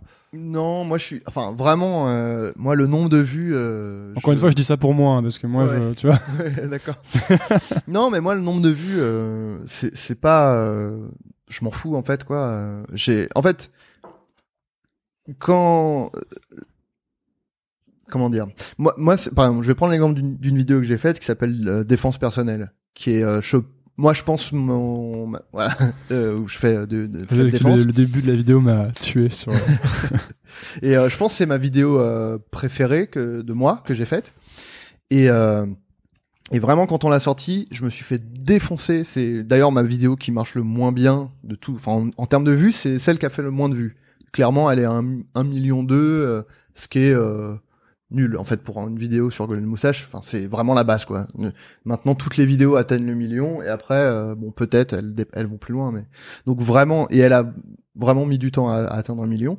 Et vraiment vraiment je me suis fait défoncer dans les commentaires. Et ce qui était marrant c'était que le au moment où on l'a lancé j'ai vu la nuée de commentaires qui disaient euh, c'est de la merde etc et en même temps j'avais des textos de mes potes, euh, tu vois, Kian, euh, Thomas VDB, qui me disaient putain c'est trop marrant ta vidéo, machin, etc. Et euh, et, du coup, euh, le, la, de la vie en l'occurrence, de quelqu'un que t'estimes, ça vaut. Enfin, c'est plus ça qui m'importe en fait. C'est de. Mais mais en plus, je dis là, c'était des gens du métier, mais après c'est c'est pas forcément ça comme on disait l'estime des, des pairs tout ça mais c'est juste quand je vois après parce que maintenant du coup je vois je croise aussi plein de gens qui m'en parlent de cette vidéo parce que parce que ça leur a plu et c'est plus le côté euh, j'ai l'impression de que ça c'est des gens ça leur a plu pour euh, les raisons les mêmes raisons que moi ça me plaît quoi et c'est je pense que c'est ça qui me qui qui, qui que je cherche en fait c'est euh, toucher les gens de la façon dont que j'espérais quoi. Créer l'effet que tu avais envie de créer en fait, c'est ça? Et que et, et, et de tu vois de qu'il y a une certaine une espèce de connivence en gros, c'est genre bah ce qui te plaît dans cette vidéo, c'est ce qui me plaisait moi quand j'ai eu l'idée. C'est ce que j'ai voulu créer chez toi. C'est c'est on, on, aime la même chose en fait quoi, tu vois donc euh, donc c'est c'est bien quoi. Mais euh, ouais, voilà. Et comment ça s'est passé euh, Moi, ça m'intéresse beaucoup. Ils t'appellent, et ils te disent tu, Est-ce que tu veux faire un essai? Ça faisait combien de temps que tu faisais des vines de quoi ils t'ont appelé? Bah, je sais pas, un an, peut-être un peu moins d'un an. Et tu, t'en faisais, tu dis que t'en faisais beaucoup, mais t'en faisais combien en fait J'en euh faisais pas tant que ça en fait. Euh, j'en faisais bah, quand j'avais une idée, mais je sais, j'avoue que je sais pas. Je, je, mon, plus mon compte Vine, il y a eu un bug, je crois, et tout a été effacé. Donc, parce qu'en fait, le l'appli, l'application n'existe plus mais normalement les comptes restaient ouverts, on pouvait les consulter euh, sur euh, sur internet quoi. Sauf moi en fait, euh, genre ça, il y a eu un bug en fait. Quand tu vas sur mon profil, il y a marqué euh, oups technical difficulty machin et il y a rien. Donc je sais même pas combien j'ai fait de Vine en tout. Mais euh, ouais, ça faisait même pas un an, je pense que j'en faisais quoi. Et du coup, ils t'appellent et tu dis c'est qu'ils te font passer un essai. Et en fait, ça, ça marche comment ça? Eh ben, en fait, euh, donc ils, avaient, ils m'avaient pas contacté euh, que que moi. Il y avait, par exemple, il y avait, il y avait Valentin Vincent, il y avait euh, Hakim Omiri, tout ça. Et on était, on était convoqués. Donc au début, les premières réunions, elles se faisaient chez Vladimir Odionov, qui était le directeur artistique de l'époque. Et bah, c'était des réunions, réunions d'auteurs on dit des idées, machin, etc. Enfin, comme on en a fait après par la suite pendant des années, quoi. Mais c'était chez lui, c'était l'été, c'était en juillet, et euh, et bah c'était euh, c'était une façon pour lui aussi de voir bah qui euh, qui s'en sortait bien et puis qui avec qui ça marchait pas, tu vois. Donc et, ils donné un pitch ou non, généralement il essayait plus de faire sortir les pitchs de, de nous, quoi.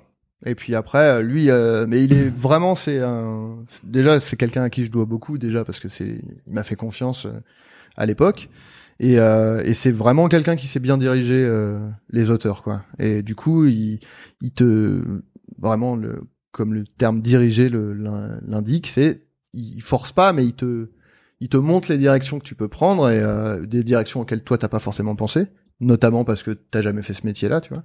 Et euh, et du coup, t'as une idée, il te dit ah ouais, puis ça pourrait être bien de l'aborder comme ça ou comme ça, etc. Et puis bah au bout d'un moment, euh, ce qui est juste une vague idée devient un pitch euh, relativement solide, tu vois. Euh. Et puis quand t'as un pitch relativement solide, t'as deux trois idées de vannes euh, qui, qui sortent, et puis bah une fois que t'as ça, tu dis bon bah du coup essaye essaye de l'écrire et on voit ce que ça donne la semaine prochaine quoi. Et ça a donné bien. Bah moi, euh, j'ai eu la chance de, voilà, ça a plutôt bien marché quoi. Tu t'es dit à ce moment-là, euh, c'est bon, je change de carrière, ouf. Bah, je me suis dit, j'espère, euh, Ouais. j'espère quoi. Mais c'est un peu, euh, bah, voilà, c'est comme, comme tu disais, euh, respecter la chance quoi. C'est-à-dire Ouais. que moi, je me suis mis à fond, vraiment dans ce truc quoi, de Tu t'es mis à écrire toute la journée, comment Bah, c'était, tu vois, enfin, c'est un truc est con, mais genre, quand j'ai fait mon premier, quand j'ai écrit mon premier texte, ça, ça paraît dérisoire, mais en fait, il était mis en page comme un, un vrai, euh, tu vois, un scénar, c'est-à-dire avec le. Ah, je voulais te demander pour ça. Ouais. Je lisais un de tes scénars qui est euh, sur Dropbox ou je sais pas où. Ouais. Et euh, je me dis, c'est vrai, les scripts, c'est formaté bizarre. Ouais. Et, euh, comme, et moi, parce que je, je- des fois, j'ai envie de me décommencer à écrire des trucs comme ça. et tout. Je me dis, mais comment on formate ça euh, S'il y a un- une petite technique Bah en fait, euh, alors c'est. C'est que, est-ce que tout est fait à la main, genre avec des tabs euh Non, non, en fait, il y a, ouais, il y a des logiciels euh, genre euh, Celtics, Final, Final, pas Final Cut, que je dis de la merde. Euh, j'ai oublié. Bon, euh, Final Draft, voilà, pardon. Et, euh, et en gros, ça te fait la mise en page euh, à mesure que t'écris, quoi. Parce que tu dis, bah ça c'est un, ça c'est un personnage, ça c'est un. Et moi, ce que j'utilise, c'est un truc un peu. Je le suis, je pense, la seule personne du métier à utiliser ça. Et tout le monde déteste bosser avec moi pour ça, mais c'est un. En fait, c'est un langage qui s'appelle Fountain. Et c'est un, un markup euh, language, donc euh, bah, j'imagine que tu, voilà, ça va te parler. Donc c'est un peu comme l'HTML, c'est-à-dire c'est une façon de, enfin voilà, en HTML, si on met euh, la balise B euh, de part et d'autre d'un mot, il sera ensuite interprété par le navigateur et il sera affiché en gras. Là, si tu mets un dièse, c'est un gros titre, etc. Voilà et voilà exactement. Et, euh, et en gros, c'est bah, c'est un Fountain, ça va devenir très technique du coup. Fountain, c'est un dérivé de Markdown et euh, donc il y a un logiciel pour faire du traitement de texte, mais euh, juste euh, sans se soucier de la mise en page au moment où tu tapes. C'est-à-dire que comme tu dis, si tu tapes dièse introduction, et bah ça veut dire que euh, c'est le titre, euh, c'est un gros titre, et puis après tu peux faire des sous-titres, tu peux mettre des trucs en gras, etc. Et Fountain, c'est un dérivé de ça qui est destiné à l'écriture de script, quoi. Donc c'est-à-dire que euh, tu dis, bah si tu écris un mot en lettres capitales et que tout de suite à la ligne euh, il y a du texte, et bah ça veut dire que ton mot en capital c'est le nom d'un personnage et que ce qui est en dessous c'est c'est du dialogue. Et du coup ensuite quand tu vas euh, le passer dans un logiciel qui va interpréter ça, ça va te faire ta mise en page automatiquement quoi. Voilà ce que. Et donc, toi, t'avais fait ça, tu dis. euh, J'avais fait ça parce que du coup je m'étais mis à fond, je m'étais renseigné sur les trucs, j'avais vu ce truc là et je m'étais dit bah je vais utiliser ça parce que c'est gratos et puis ça a l'air euh, ça a l'air de comme moi j'ai fait un peu de programmation, ça me parlait un peu cette façon de faire. Et euh, et du coup c'est con mais tu vois, je suis arrivé, j'avais mes textes euh, euh, qui étaient déjà mis en page comme comme il faut et j'étais un des seuls, tu vois, parce que je parce que je m'étais mis à fond, euh, j'avais euh, j'avais passé des plombes à lire euh, voilà, alors comment met- comment écrire un script etc. Sur Internet? Ouais, bah ouais, bien sûr. Et euh, euh, là où d'autres, euh, peut-être, tu vois, on, bon, au final, ça n'a rien changé. euh, tu vois, je veux dire, on a tous euh, des carrières, euh, mais euh, peut-être d'autres euh, avaient juste fait un fichier texte avec ces trucs un peu mal branlés. Ouais, mais ces choses-là, ça fait la différence. Mais voilà, parce que ça- les gens voient que t'as fait ça et que. Voilà. Et du coup, je, moi, j'ai, voilà, je m'étais vraiment mis à fond de lui parce que je veux. Bah, parce que déjà, il faut toujours faire du mieux qu'on du mieux qu'on peut. Et puis, euh, puis aussi, moi, j'ai un peu ce côté euh, genre, euh, quoi que je fasse, euh, je m'y mets à fond et je, enfin, je quitte à être limite obsessionnel, quoi. Et, euh, et Ouais, du perfectionniste. Ouais perfectionniste aussi quoi et euh, et euh, et du coup enfin j'ai j'ai aussi écrit beaucoup quoi j'ai euh, genre euh, le, la première session de tournage euh, de quand je suis arrivé je, il pleut il pleut Il pleut des cordes. oui il pleut des cordes Ah, ça donne un côté un peu dramatique au. ouais à la truc, et à cette époque je, je m'allume une clope attends non et euh, non et puis j'ai beaucoup enfin je me suis beaucoup investi quoi et du coup bah ça Quand tu dis t'as beaucoup écrit, ça m'intéresse. T'as. Euh, J'ai l'impression que t'allais arriver avec une quantité de pages que t'allais me donner. Ou... euh, Non, bah, bah c'est beaucoup, beaucoup écrit euh, par rapport à ce qui était attendu. Enfin, tu vois, genre, si tu arrivais à sortir euh, un sketch écrit euh, pour la première session de tournage en septembre, c'était bien, tu vois. Et moi, j'en ai, j'en avais trois qui ont été tournés dans la dans la première session, tu vois. hmm. C'est-à-dire que sur euh, peut-être, euh, je crois qu'on a tourné cinq sketchs et il y en avait trois, euh, c'était c'était les miens quoi. Et euh, parce que je me suis, euh, voilà, j'ai, comme on disait quoi, j'ai eu une opportunité et j'ai vraiment, euh, j'ai vraiment euh, comment dire, je vous voilà, j'ai saisi l'opportunité.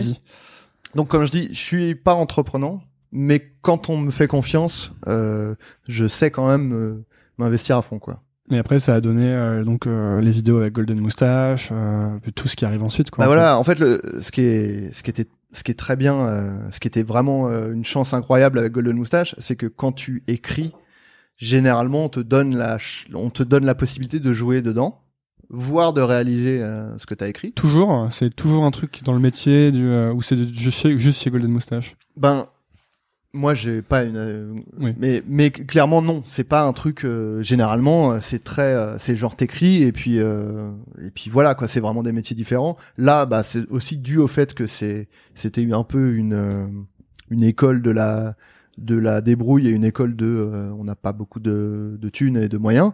Bah, général, y a, et- mais aussi parce que je pense euh, euh, Vladimir, il avait à cœur que les hum, les gens portent leur projet jusqu'au bout, quoi, du autant que faire se peut, quoi. Donc quand t'avais écrit un truc, il disait, bah, est-ce que ça t'intéresse de jouer dedans, est-ce que tu veux le réaliser, etc. Et là, ça te plaisait, contrairement à, la BD où tu avais pas envie de dessiner, t'avais pas envie de faire tout, tout le truc? Voilà, là c'était, euh, ouais, là ça, ça me plaisait, euh, c'était un truc. euh, Puis aussi parce que c'était, euh, en fait, le truc que moi j'avais quasiment jamais fait euh, euh, dans le dessin, c'était que c'était, c'était pas de la commande aussi, c'était un truc que j'avais écrit moi, c'était mon truc, Ouais. donc forcément j'avais envie de le, le, le faire jusqu'au bout, quoi. Et euh, je sais plus. Est-ce qu'on peut, euh, est-ce qu'on peut être, euh, parce que toi du coup t'étais auteur, mais t'étais pas réalisateur. Et j'avais l'impression, euh, plus je parle à des gens, que en fait tous les auteurs sont également réalisateurs. Je pense non, je pense pas. Mais mais après, comme tu disais que t'as peut-être bossé. Enfin, mais je pense que. Bah, je sais pas. Je pense que t'es tombé sur des gens euh, qui étaient euh, qui bah, qui étaient aussi qui, qui avaient ces deux casquettes là. Mais euh, je pense pas que ce soit euh, du tout une une généralité. euh, mais il y a il y a enfin vraiment auteur, c'est vraiment un métier. Et en fait, le truc c'est que les auteurs qui sont également réalisateurs c'est ça devient des peut-être des non connus parce que euh, Ouais. parce qu'ils ils sont plus peu comme euh, euh, Dr Dre qui fait euh, la musique, les paroles, euh, la production. le- et euh, mais en fait il y a une, une quantité immense d'auteurs qui sont juste auteurs et en fait les, le métier d'auteur c'est quand c'est le celui qu'on oublie le plus vite quoi enfin je enfin qu'on oublie c'est c'est même dans le cinéma on sait qui a réalisé mais celui qui a écrit c'est plus rare déjà qu'on qu'on qu'on le cite dans le métier, c'est très valorisé. Ben oui et non parce que comme tu vois euh, on, on rechigne un peu à les payer et tout. Euh, c'est pas forcément euh, enfin moi j'ai l'impression que c'est pas forcément non euh, très très valorisé euh, dans le métier quoi. Euh, dans mon cœur c'est euh, extrêmement valorisé. Mais euh, non moi c'est enfin c'est moi ça c'est arrivé que genre je sois pas crédité euh, sur des trucs auxquels j'ai participé tu vois parce que bon bah genre au moment d'écrire les crédits euh, ce qui est important c'est de c'est de surtout qui est le nom du réal et tout ça. Et tu fais mais sinon et moi j'avais enfin, j'avais écrit dessus aussi. Ah ouais pardon. Euh, non c'est c'est un peu euh, mais il y a aussi il y a aussi je vais pas il y a aussi un côté euh, l'auteur c'est celui qui est impliqué en premier euh, chronologiquement dans le projet. Donc entre le moment où le projet commence et, et où il existe t'as aussi le temps d'oublier euh, peut-être euh, enfin je sais pas hein, mais euh, Non, est-ce qu'il y a une, euh, pas trop théorisé, mais est-ce qu'il y a une petite leçon à tirer du fait que euh, t'es devenu auteur finalement après avoir fait tes trucs dans ton coin, tes vidéos sur Vine et euh, sans, tu vois, genre, euh, en, sans doute dont je parle beaucoup dans ce podcast, mais un peu en cultivant un intérêt que t'avais pour ça. Euh, alors que moi j'aurais tendance à penser qu'il y a beaucoup de gens sûrement qui veulent faire ce métier ou qui ont envie de bosser chez Golden Moustache, d'écrire des sketchs, de, de bosser avec Kian, avec tout ça. Mhm. Et est-ce qu'il y, y a un côté, euh, c'est t'as plus de chances d'y arriver finalement en, en faisant tes trucs à toi, en, les- en, créant déjà tes trucs sans attendre l'autorisation de bosser chez Golden Moustache ou tu vois de... Ouais, ouais. Bah, euh, déjà, il y a le, le, le premier truc, c'est, euh, mais je vais pas répéter ce que vous avez dit euh, avec Navo, qui était très juste, mais c'était, euh, euh, moi, mes vines, si je les avais fait euh, comme un porc, euh, parce que, en fait, encore plus à l'époque, c'était vraiment galère de faire des vines. C'est-à-dire que si tu, tu filmais de tes trucs, et si sur le dernière, la dernière prise, tu te foirais, fallait que tu recommences du début. Et du coup, j'ai vraiment Il y en a, j'ai vraiment mis, ça m'a mis, ça m'a pris beaucoup de temps, quoi, tu vois, Ouais. et j'ai vraiment insisté parce que je voulais que ce soit exactement comme je voulais. Mais si je les, a- si moi, ce truc était insignifiant et moi je l'avais même jamais fait à l'époque en me disant ouais mais si on me repère euh, grâce à ça et tout, j'y avais pas du tout d'ambition là-dedans. C'était juste la seule ambition, c'était de faire un truc qui me plaisait et je voulais, euh, j'avais à cœur de le faire du mieux que je pouvais, quoi. Et euh, mais du coup, c'est vraiment le truc qui a lancé toute ma carrière, c'était ça, quoi. Ce que je fais maintenant, c'est parce que j'ai fait des vines Ouais. chez moi, quoi. Et euh, et si je les avais fait, peut-être, hein, j'en sais rien, mais si je les avais fait euh, un tiers moins bien, peut-être qu'ils auraient fait, Hum, ouais, bon, on va peut-être appeler un autre gars. euh, j'en sais rien en fait, tu vois. La leçon, c'est de tout faire très bien, en fait. Tout- voilà, c'est ce que voilà, c'est toujours faire du mieux qu'on de- de- ne pas bâcler quoi parce que tu sais jamais Tu sais jamais ce qui va se passer. tu sais jamais qui va voir ce que qui- tu sais jamais qui va regarder ce que même un tweet même enfin tu vois moi euh, mon j'ai je, je joue j'ai un petit rôle dans le dernier épisode de Bref et c'est parce que euh, je faisais je, je faisais des blagues sur Twitter et ça faisait marrer euh, Kian et Navo et du coup quand ils ont fait le dernier épisode de Bref moi j'avais ja- à l'époque je n'avais même jamais joué rien ils ont dit bah euh, t'es marrant vas-y euh, je- tu vois et parce que j'ai fait je faisais des tweets tu vois. Euh, donc euh, faut euh, on sait tu sais le truc le plus insignifiant c'est peut-être le truc qui va euh, lancer déterminer ta carrière. Surtout quand t'es comme moi et que tu prends pas le taureau par les cornes quoi tu vois. C'est à dire que moi j'ai euh, je disais je suis pas du genre à me vendre et à aller de l'avant mais en même temps euh, j'ai je, je, je crois quand même que ton boulot il peut faire le boulot enfin ce que tu produis peut faire le boulot ce boulot là pour toi quoi. C'est-à-dire que tu vas pas forcément te vendre et te mettre en avant mais tu produis un truc tu le l'envoies dans la la webosphère ou ailleurs et euh, et du coup euh, c'est ça qui va qui va être euh, ton community manager c'est ton boulot en fait quoi.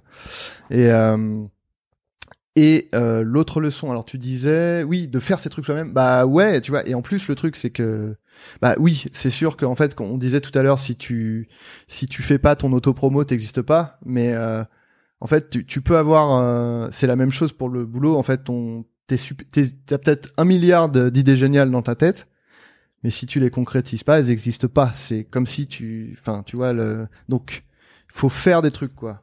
Et euh, parce que tes idées, elles existent. euh, sinon, elles c'est rien quoi. C'est-à-dire que. Faisons justement un, faisons un petit atelier pratique. euh, Ouais, Non, mais vas-y, non, le non, truc flippant, c'est. Non, mais mettons que, euh, mettons que je veuille, euh, que je veuille écrire un- mon premier sketch. Ouais. Prenons une idée. J'interviewe toujours des gens qui bossent dans le milieu des startups. Mettons que je vais faire un sketch qui parodie un peu les gens dans les startups, etc. Je pense qu'en plus il y a matière, mais ça a sûrement déjà été fait.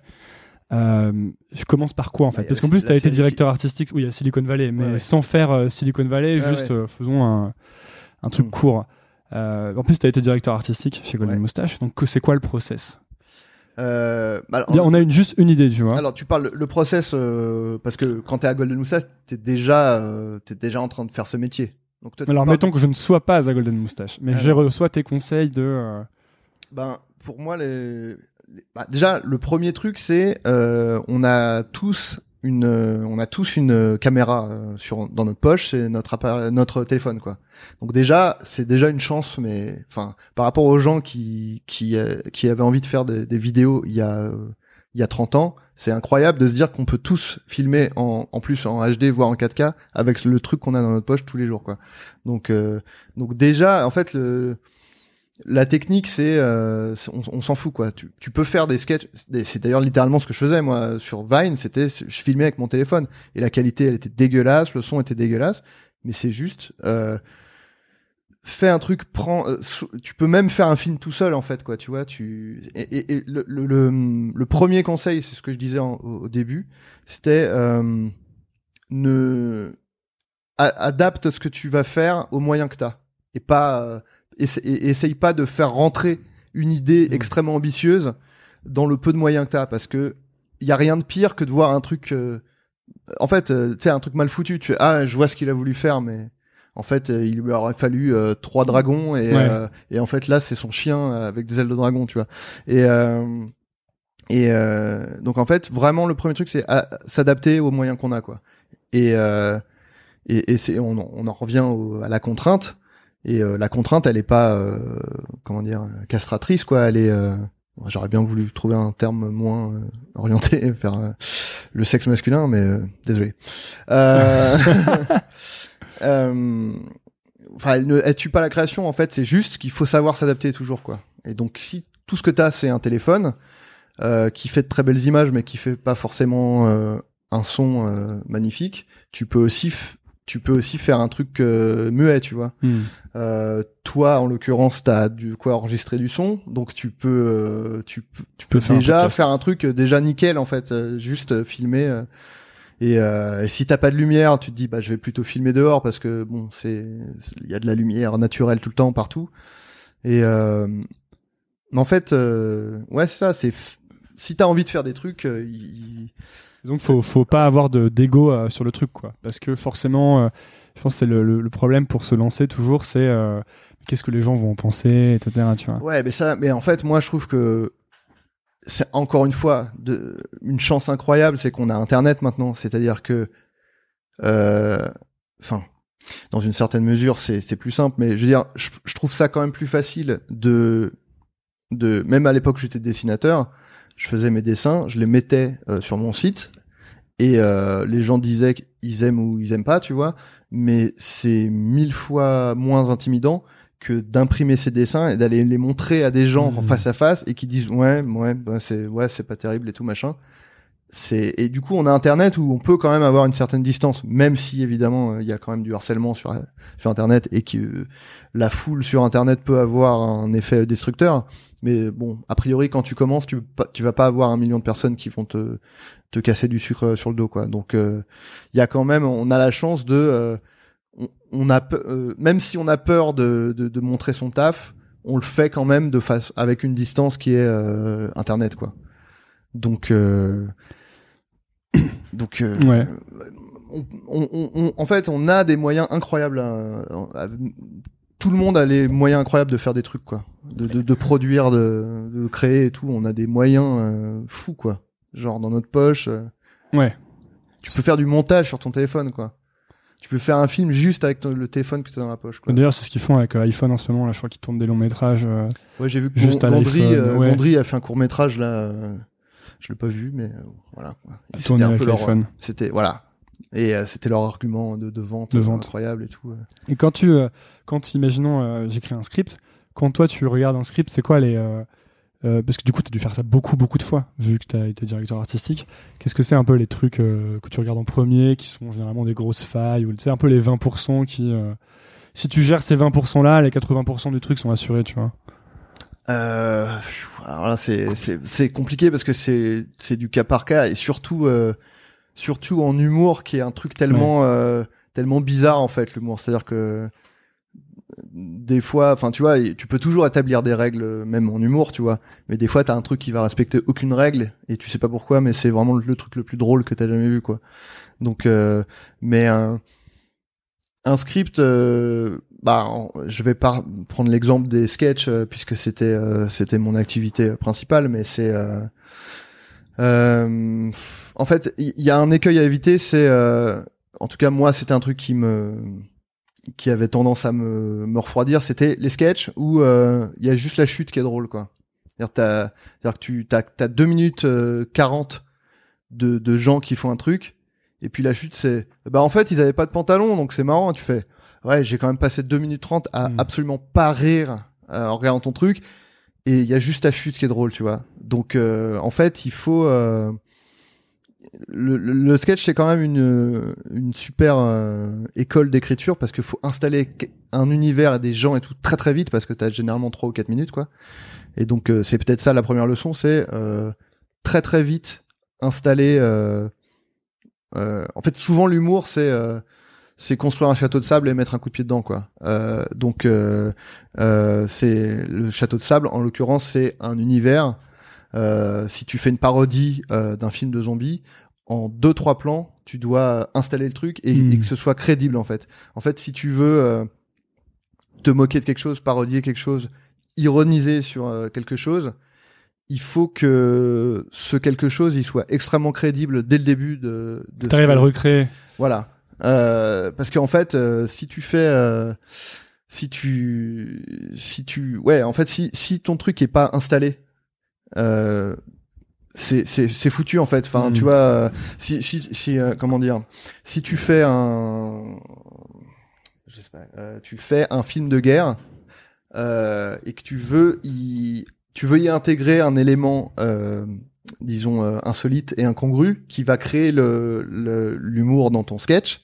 Ce qui est souvent le cas en fait en, en sketch, c'est souvent il y a un truc et il y a un, un élément incongru qui qui, qui intervient. Il faut que la guerre soit crédible et bien faite, c'est ça? Voilà Pour que tu exactement. puisses créer le décalage. Parce que sinon, c'est juste, euh, ouais, c'est tes potes dans un jardin Ouais. qui a- avec un C'est- On a casque. cramé que c'était pas la guerre Et et, du coup, t'as t'as pas détruit un château de sable, t'as détruit un, tu sais, le- t'as mis du, euh, t'as rempli un seau à moitié avec du sable et t'as fait un vieux pâté tout pourri et t'as t'as marché dessus, quoi. C'est, un- ça marche moins bien, quoi. C'est moins. Et euh, donc du coup, il faut, euh, pour que ça marche, il faut que, en fait, c'est le, le contraste entre entre ce que tu vas apporter Hmm. et les- et le- l'univers que tu que tu utilises. Il faut qu'il soit le il- le plus fort possible, quoi. Euh, bon, on va bientôt arriver aux questions de Ouais. questions de la fin. Ouais. Euh, justement, avant, je voulais te, te parler d'un truc, c'est que tu dis euh,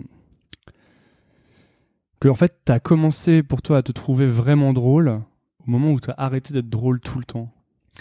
Ouais, c'est vrai que j'ai. J'ai entendu ça et j'ai trouvé que c'était intéressant. Bah ouais. Parce que j'allais te demander, en fait, j'avais plein de questions sur, mais bon, ça, moi, je peux faire durer le podcast 5 heures. Oh, hein, bah, ça, ça va. hein. Mais euh, j'avais plein de questions sur euh, l'humour et comment faire rire. Et notamment chez toi, il y a des choses qui reviennent beaucoup. Il y a le côté euh, enfin anti-héros, quoi, tu vois, Ouais. euh, qui revient beaucoup. Ouais, ouais. Et, euh, et- mais je trouvais que c'était intéressant ce que tu avais dit et je voulais en parler un peu. euh. Bah en fait, le truc c'est, on, on a tous soit le souvenir de de cette personne au lycée, soit on a été cette personne au lycée. C'est euh, celui qui essaye d'être marrant tout le temps à tout prix et qui te fait des blagues sans arrêt, etc. Et en fait, cette personne, elle est pas drôle en fait. Le, le truc, c'est que et en fait, ça rejoint un peu ce qu'on a dit juste avant sur le sur euh, l'univers qu'on doit qui doit exister. Et en fait, si euh, si t'essayes d'être drôle tout le temps, en fait, euh, t'es plus drôle parce que t'es déjà dans un t'es déjà dans une- un univers de blagues et tu vas juste remettre une couche de blagues par dessus quoi. Donc en fait, t'es il y a pas de l'humour, il existe que euh, par rapport à enfin en gros, euh, tu vas juste euh, tu vas mettre un nez rouge sur quelque chose qui est pas drôle en fait quoi. Hmm. Et, euh, et en fait, si ta vie c'est déjà un énorme nez rouge et tu mets un nez rouge par dessus, c'est pas très marrant quoi. Et, euh, et c'est aussi une question de, enfin tu vois, le, le rythme c'est extrêmement important en comédie.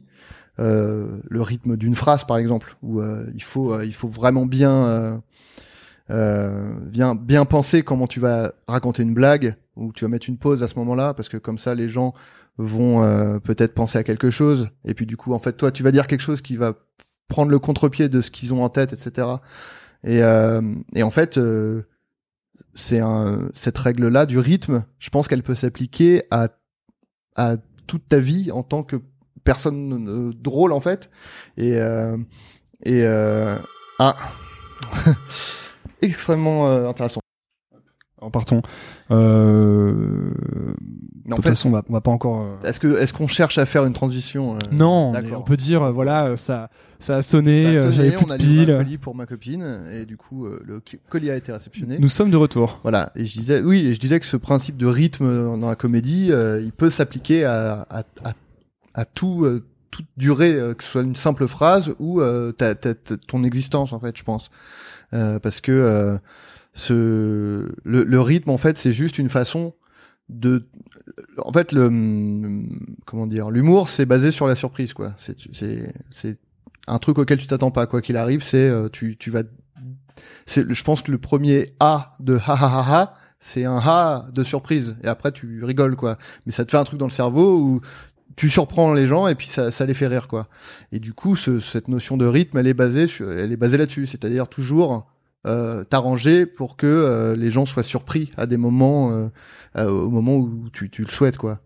Et du coup en fait si t'es si t'es si t'essayes tout le temps d'être drôle tu ne vas plus surprendre personne en fait parce que les gens vont se dire ah ouais c'est le mec qui va faire des blagues et du coup il fait des blagues tout le temps. Tu fais ouais ok il a fait des blagues alors que si t'es tu vois tu tu tu te- tu t'autorises à ne plus être drôle les gens vont se dire oh, ok bon Ça, mais ça veut, ça veut dire quoi s'autoriser à ne plus être drôle? Ça veut dire. euh, Euh, je pense que c'est plus s'enfermer. Euh, là, on c'est plus un truc euh, psychologique, enfin de juste de comment on se voit personnellement, mais euh, ne plus. euh, je pense que quand on quand on est un peu euh, catalogué euh, euh, personne marrante, euh, si c'est genre t'es, tu fais des blagues, tu fais rire ta classe euh, à l'école et tout.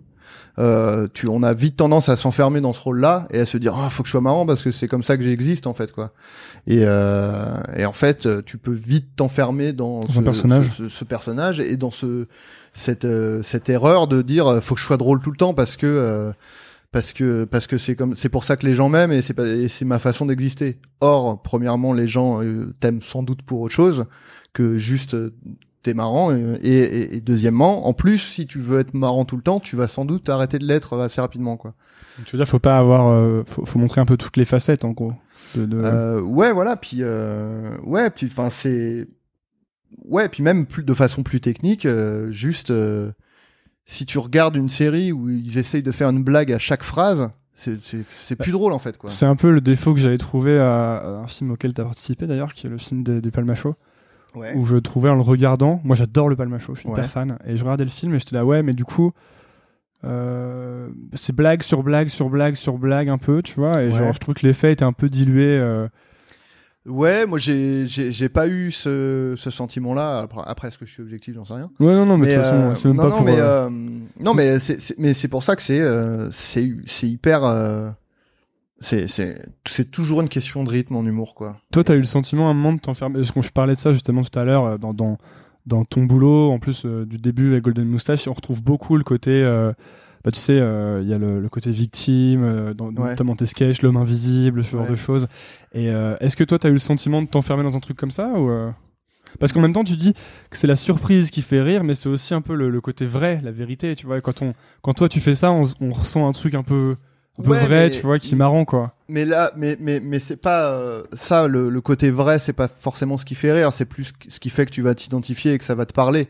Mais le le le, le ce qui est drôle euh, au moment T où tu, tu veux euh, que ce soit drôle, c'est euh, enfin tu vois, tu parles de l'homme invisible, bah c'est euh, le moment où euh, ils vont trinquer et il dit euh, t'avais pas commandé un coca? Ouais en fait j'ai pas du tout un coca j'ai un énorme cocktail bah c'est voilà la surprise du truc tu t'attendais Ouais. à ce qu'il ait ça et bah en fait non il a pas ça bon c'est pas le meilleur gag du siècle mais euh, c'est pour dire que c'est ouais, c'est pour moi c'est toujours une notion. Enfin, c'est pas pour moi d'ailleurs, c'est même genre, euh, je crois que c'est ce que dit Bergson dans Le Rire que dont j'ai lu 10 pages.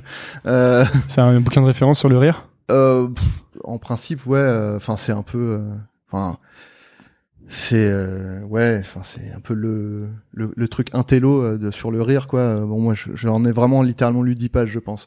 Mais euh, mais ouais, c'est le, le, le faut faut faut faut moi je parle de au moment T où t'as envie que les gens rient, c'est parce que tu- il faut que tu les surprennes à ce moment-là quoi. Mhm. Après c'est le thème que tu abordes, il est pas forcément surprenant mais justement s'il est proche des gens, tant mieux quoi.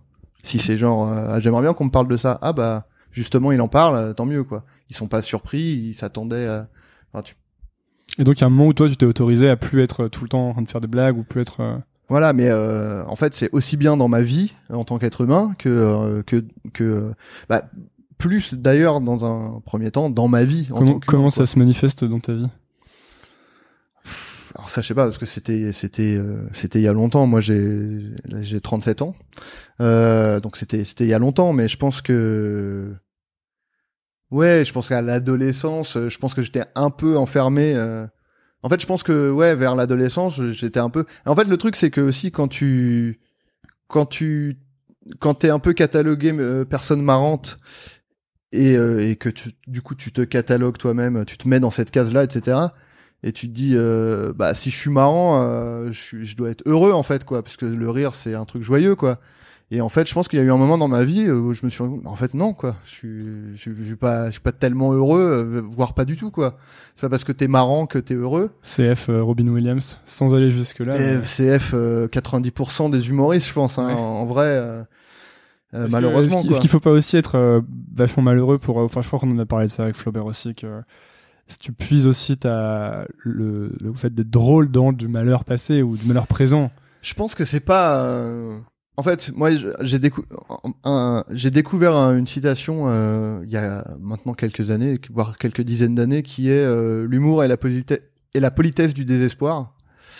Et ça m'avait vachement. C'est aussi ça qui m'avait fait prendre conscience que, en fait, j'étais peut-être pas forcément quelqu'un d'heureux parce que j'étais quelqu'un qui faisait rire les gens, quoi. Euh, mais c'est que, ouais, il y a un peu. Et en fait, je pense que ça m'a, ça avait résonné en moi, mais je pense pas que ce soit une généralité. Euh, je pense qu'il y a des gens qui peuvent faire rire les autres euh, euh, sans être, euh, sans rentrer chez eux et pleurer en mangeant de la, de, la, glace, quoi. je pense qu'il y a des gens qui sont. J'imagine qu'il y a des gens qui sont très bien dans leur tête et dans leur vie et, et qui sont positifs et qui arrivent. En fait, je pense que je, je pense que c'est un peu un cliché de l'artiste modique de croire, parce qu'en fait, on, dit ça de l'humour, mais on dit ça quasiment de toutes les formes artistiques, du genre, euh, si t'es triste, ça, ça va t'aider, quoi, tu vois. On dit euh, un peintre, euh, il va, il va peindre, et c'est juste que après, dans l'humour, c'est, il y a un côté plus surprenant dans le côté, ah putain, il m'a fait rire avec un truc, avec un truc triste, tu vois. Mais je pense qu'on peut très bien, on peut très bien être heureux, enfin, peut très bien être heureux, ne pas être dépressif et être drôle. C'est juste que euh, euh, si on en revient à la citation, l'humour et la politesse du... La... Putain, j'arriverai pas à le dire une seule fois bien. La politesse. L'humour et la politesse du désespoir. Euh, qu'on attribue d'ailleurs à Boris Vian et je crois que c'est faux, c'est Georges Duhamel qui a dit ça. Euh, j'ai essayé, j'ai cherché longtemps d'essayer de trouver la vraie personne qui avait dit ça et je crois que c'est lui. Euh, et, et, en fait, c'est le truc, bah, les gens qui sont, qui ont tendance à dériver vers la tristesse, euh, en fait, la métaphore que j'emploie souvent, c'est euh, si t'es quelqu'un de à tendance dépressive ou, quelqu'un de triste, c'est un peu comme si t'étais dans un bateau et il y a, enfin, dans une barque et il y a un trou dans la coque. Donc la tristesse, elle s'infiltre, euh, elle s'infiltre quoi qu'il arrive, quoi. Et euh, si tu fais rien, elle va, tu vas couler. Et en fait, quand tu fais une blague, c'est tu prends un seau et tu prends l'eau qui est dans la barque et tu le rejettes dehors ça empêche pas le fait qu'il y a un trou et que mais sauf que ça te permet de rester euh, à flot quoi.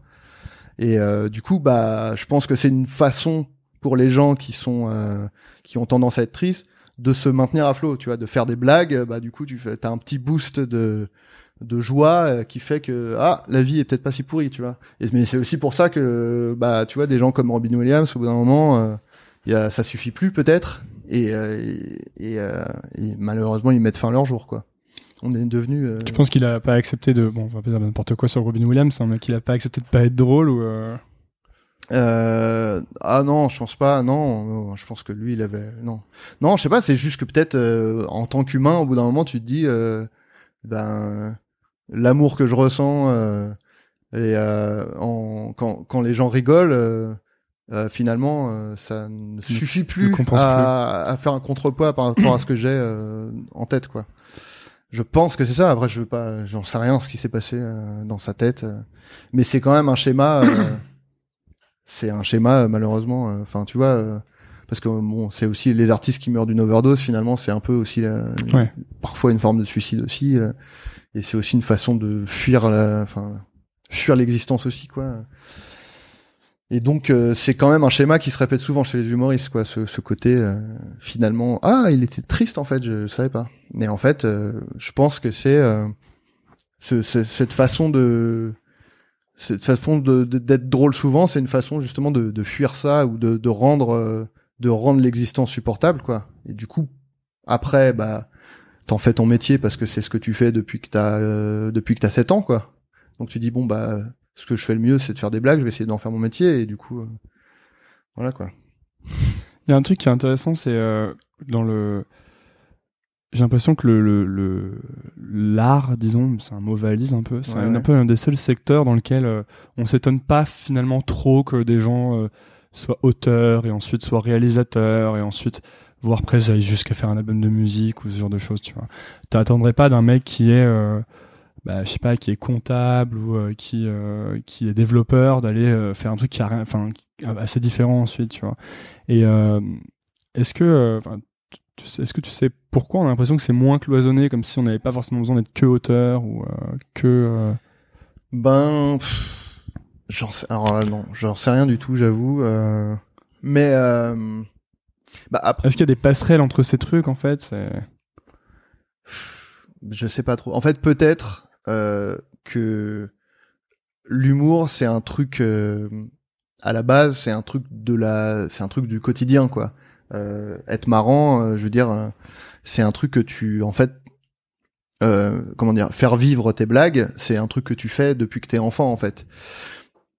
Et du coup, euh, en gros, euh, tu t'es un peu le, comment dire, t'es un peu le l'auteur et le réalisateur. Putain, c'est tellement ringard de dire ça. Genre, t'es, t'es, en fait, t'es l'auteur et le réalisateur de tes propres blagues depuis toujours, tu vois. Euh, Et donc, du coup, euh, du coup, peut-être que les passerelles, elles se font comme ça. C'est genre, euh, ben, je, je pense à des trucs marrants depuis longtemps et ça fait aussi longtemps que je réfléchis à comment les rendre le, le plus drôle possible, ce qui s'apparente à de la réalisation euh, ou de la direction d'acteur, etc. Donc, du coup, euh, en fait, peut-être qu'inconsciemment, tu tu t'entraînes à, à, ces, à, à, à, à ces différents Mhm. postes-là. euh. Mais je pense que c'est c'est euh, comment dire, c'est spécifique à l'humour, je pense. Ok. Je pense pas forcément que parce que parce que l'humour, tu fais des blagues tout le temps. Euh, tu fais pas des tu fais pas des des, des drames. euh, Enfin, tu fais pas des tragédies grecques. euh, Donc tu penses que c'était plus quoi. facile pour toi de passer de de, de l'humour en illustration à l'humour même si ton boulot était pas que spécialement focalisé là-dessus mais est-ce que tu avais un syndrome de l'imposteur toi quand t'es arrivé euh, que t'as commencé à être Ah auteur bah même encore maintenant. hein, euh, Ah ouais? Bah moi je suis. euh, Enfin j'ai. Ça fait que quatre ans que je fais ça euh, et je. Enfin ça va, je fais des trucs quand même. Enfin tu vois là je j'ai j'ai tourné pendant deux mois. J'étais le personnage principal d'une série sur laquelle j'étais auteur. Euh, ce qui est. Enfin, c'est un accomplissement, euh, c'est vraiment bien, c'est cool quoi. Il y a des gens qui cherchent à faire ça, euh, alors que ça fait euh, dix ans euh, qui, euh, qui qui font ce métier et qui sont même sans doute bien meilleurs que moi, enfin bien meilleurs comédiens que moi. et donc oui, moi le syndrome de l'imposteur, enfin tu vois, ouais, je l'ai plus sur le côté acteur que sur le côté auteur, parce que auteur, ça fait quand même, euh, comme je disais, moi j'étais déjà auteur de BD avant, donc ça fait quand même quelques années que je fais ça et après euh, être acteur, euh, jamais j'aurais pensé que je ferais ça et, euh, et, et ça fait partie de, c'est une de mes activités maintenant et euh, ouais, j'ai vraiment un syndrome de euh, là-dessus et à chaque fois que quelqu'un me contacte pour me dire ça te dirait de jouer là-dedans, c'est une anomalie. Je me dis qu'est-ce qui qu'est-ce qui se passe? Pourquoi est-ce que quelqu'un a envie de me faire jouer dans un truc quoi? Euh, parce que après, au début, moi, je jouais dans mes trucs à moi, donc je me disais bah oui, je me suis cassé moi. Mais maintenant, il y a des gens qui veulent me faire jouer dans leurs trucs à eux, et, euh, et je me dis mais comment ça se fait? Est-ce qu'il me, je vraiment, je ne comprends pas. Et après, euh, euh, je suis à chaque fois extrêmement content. euh, comment tu le combats ce, ce syndrome de l'imposteur? Enfin tu fais un truc ou tu, te Non, dis, je- tu te dis des trucs ou? Bah en fait le truc c'est que je me dis parfois quand t'as pas confiance en toi, euh, le mieux c'est de te, te référer à la confiance que les autres te font en fait. Euh, C'était le cas euh, quand j'ai commencé. euh, Vladimir m'a fait confiance. Je me suis dit bon bah c'est un mec qui sait ce qu'il fait, il me fait confiance. Donc bon bah allons-y quoi, tu vois. Genre moi j'ai clairement pas confiance en moi, mais ce mec là qui sait ce qu'il fait me fait confiance, donc euh, Mhm. allons-y quoi. Et puis c'est et euh, puis il y a un côté, bah, écoute, si tu me fais confiance, tant mieux. Et puis si c'est si c'est foiré, euh, tant pis pour toi, quoi. C'est t'avais qu'à pas me faire confiance, mais bon, généralement c'est ça foire pas, quoi. c'est quoi les, les, les- prochains trucs euh, enfin les- le, le vrai c'est quoi le gros accomplissement que t'as envie d'accomplir? En tout cas le prochain sur la liste vu que Euh, bah déjà, euh, parce que faire un, un- enfin être euh, auteur sur une série et, et acteur une fois, c'est bien. Donc le deuxième accomplissement, ce serait de continuer à faire ça, euh, peut-être pour une deuxième saison, une troisième, etc. Euh, parce que euh, le, faire une fois, ça peut être juste une anomalie. euh, donc euh, continuer à faire ça serait bien. Et puis moi, à titre personnel, bah déjà moi, mon vraiment un très gros accomplissement, ce serait de parce que ce serait de faire par exemple une série ou un truc un peu plus euh, ambitieux que euh, une vidéo de 4 minutes, euh, mais un truc à moi, quoi, parce que jusqu'à présent, j'ai bossé en tant qu'auteur ou en tant qu'acteur sur les projets des autres. Et là, moi, le, le prochain accomplissement, c'est, ce serait de faire un truc à moi, quoi, dont, dont je suis à l'origine et etc. quoi. ton idée etc Mon idée euh, et faire les choses comme je veux, mais sur un truc euh, plus euh, plus euh, plus ambitieux que- qu'une vidéo de 4 minutes, quoi. Bon, on arrive aux questions de la fin Ouais. quelques petites questions qui, re- qui reviennent souvent Euh, déjà, moi souvent je demande aux gens le livre qu'ils offrent le plus, mais je, je- il me semble que tu lis pas beaucoup de bouquins. Euh, alors attends, est-ce que t'as pris ça dans un autre podcast ou Ouais, ouais, ouais, je, Ouais. je vole tout moi. C'est pas euh, You Made It Weird de, non? Non, alors Ah. euh, ça, enfin, ça c'est un truc qui revient assez souvent le coup du ok, bouquin. Il y en a, il y en a d'autres Je que j'ai. pas te mettre. Non mais euh, t- que le hein. les gens sachent, je vole absolument tout. hein, je n'invente rien. Non, non, mais en plus, non, mais je sais que j'ai déjà entendu cette Ouais, je suis grillé, ça y est. Non, non, mais c'était vraiment pas pour euh, pour t'humilier. Hein. C'était juste. C'est une question, euh, j'imagine que beaucoup de gens en posent. Euh, du coup, non, je, je sais même pas si j'ai déjà offert un livre. Alors le film que tu recommandes le plus Le film que je recommande le plus, euh, je peux en dire deux ou pas? Ouais, tu peux en dire deux. Euh, alors, y a- parce qu'en fait, c'est il y a un grand écart entre les deux qui euh, qui reflètera toute la complexité de ma personnalité. Terminator et le voyage de Chihiro. Euh, non, c'est euh, 12 hommes en colère, Trop bien. euh, qui est un de mes films préférés. Euh, donc euh, pour le on va, pour le pitcher vite fait, c'est euh, en gros euh, 12 alors 12 hommes En colère. parce que voilà, ils sont extrêmement en colère euh, parce qu'ils attendent le train et euh, la SNCF non, je plaisante. Non, en gros, c'est euh, c'est un c'est un jury de 12 personnes qui sont censées délibérer sur euh, euh, le le sort d'un d'un d'un adolescent qui est accusé de de meurtre. Et en gros, euh, tout le monde, euh, tout le monde est, veut le, le désigner, enfin le, tout le monde pense qu'il est coupable. Tout le monde veut dire qu'il est mec. coupable sauf un gars, ouais. Et euh, le mec dit bah attendez, euh, on a quand même la vie parce qu'il va être condamné à mort. Et donc il dit on a quand même la vie d'une personne entre les mains. Euh, ça méritera peut-être qu'on en discute un peu. Et tout le monde lui dit mais ça va putain t'as bien vu le procès. Ouais, j'ai un, match de, j'ai un match de baseball et. Voilà et tout le monde a une a priori de leur point de vue une bonne raison de de partir vite.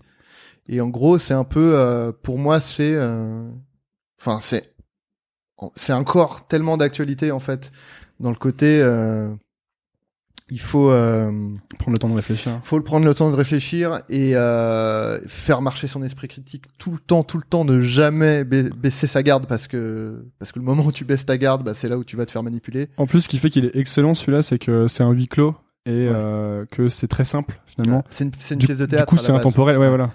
Et oui, oui, voilà. Alors c'est après c'est comme le, le, le- titre euh, l'indique, c'est 12 hommes. euh, bon, ça peut-être euh, si on le refaisait maintenant, Ah. peut-être qu'il y aurait euh, quelques femmes dans le film. Mais euh, en tout cas, ouais, c'est euh, c'est vraiment euh, ouais le truc de faire marcher son esprit critique et puis le, le triomphe de de de de de l'esprit critique et l'esprit humain. Spoiler. Euh, ouais, bon, Je- il me semblait que tu détestais les spoilers. ouais, je déteste les spoilers. C'est vrai que non, mais bon, ouais, on pourra Et- couper cette partie. Et le deuxième film? Et le deuxième film, c'est euh, Role Models, qui est euh, une comédie qui est, je pense, pas très connue. Je sais pas vu. Euh, c'est avec Paul Rudd et un gars dont j'oublie toujours le nom, mais euh, il joue St- Stifler dans... American Pie, euh, voilà, ça je connais. voilà. Il a un nom à rallonge et je l'oublie tout le temps, alors que euh, il est très bien, ce, ce mec. Et c'est un film de David Wayne, qui est le mec qui notamment fait euh, film, American en fait. Voilà. Ouais, il y a longtemps. Et, euh, et en fait, c'est, euh, je pense, euh, peut-être ma comédie préférée.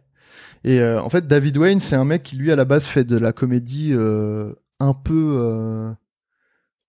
euh, pas forcément très abordable, quoi. C'est un peu euh, perché, quoi. C'est, il a fait des films, a un film qui s'appelle The Ten. Il a fait Wet Hot American Summer, qui... euh, euh, le film de base, c'est très bizarre, quoi, comme, comme type d'humour. Il fait de l'humour très bizarre, quoi. De, enfin, assez bizarre, quoi, de base. Et là, il a fait ce film-là.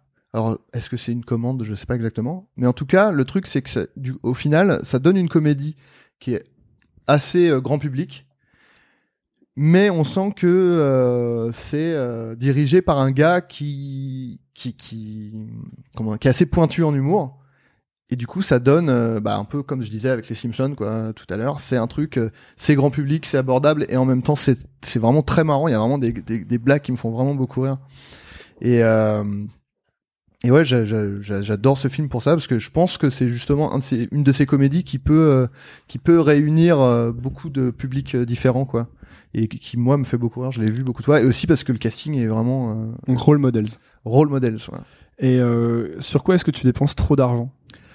Euh, alors en ce moment, les casquettes, euh, parce que voilà, j'en ai une sur la tête en ce moment. Et euh, en fait, je mettais jamais, jamais, jamais de casquette euh, avant. Et puis j'ai découvert la forme de casquette qui m'allait bien.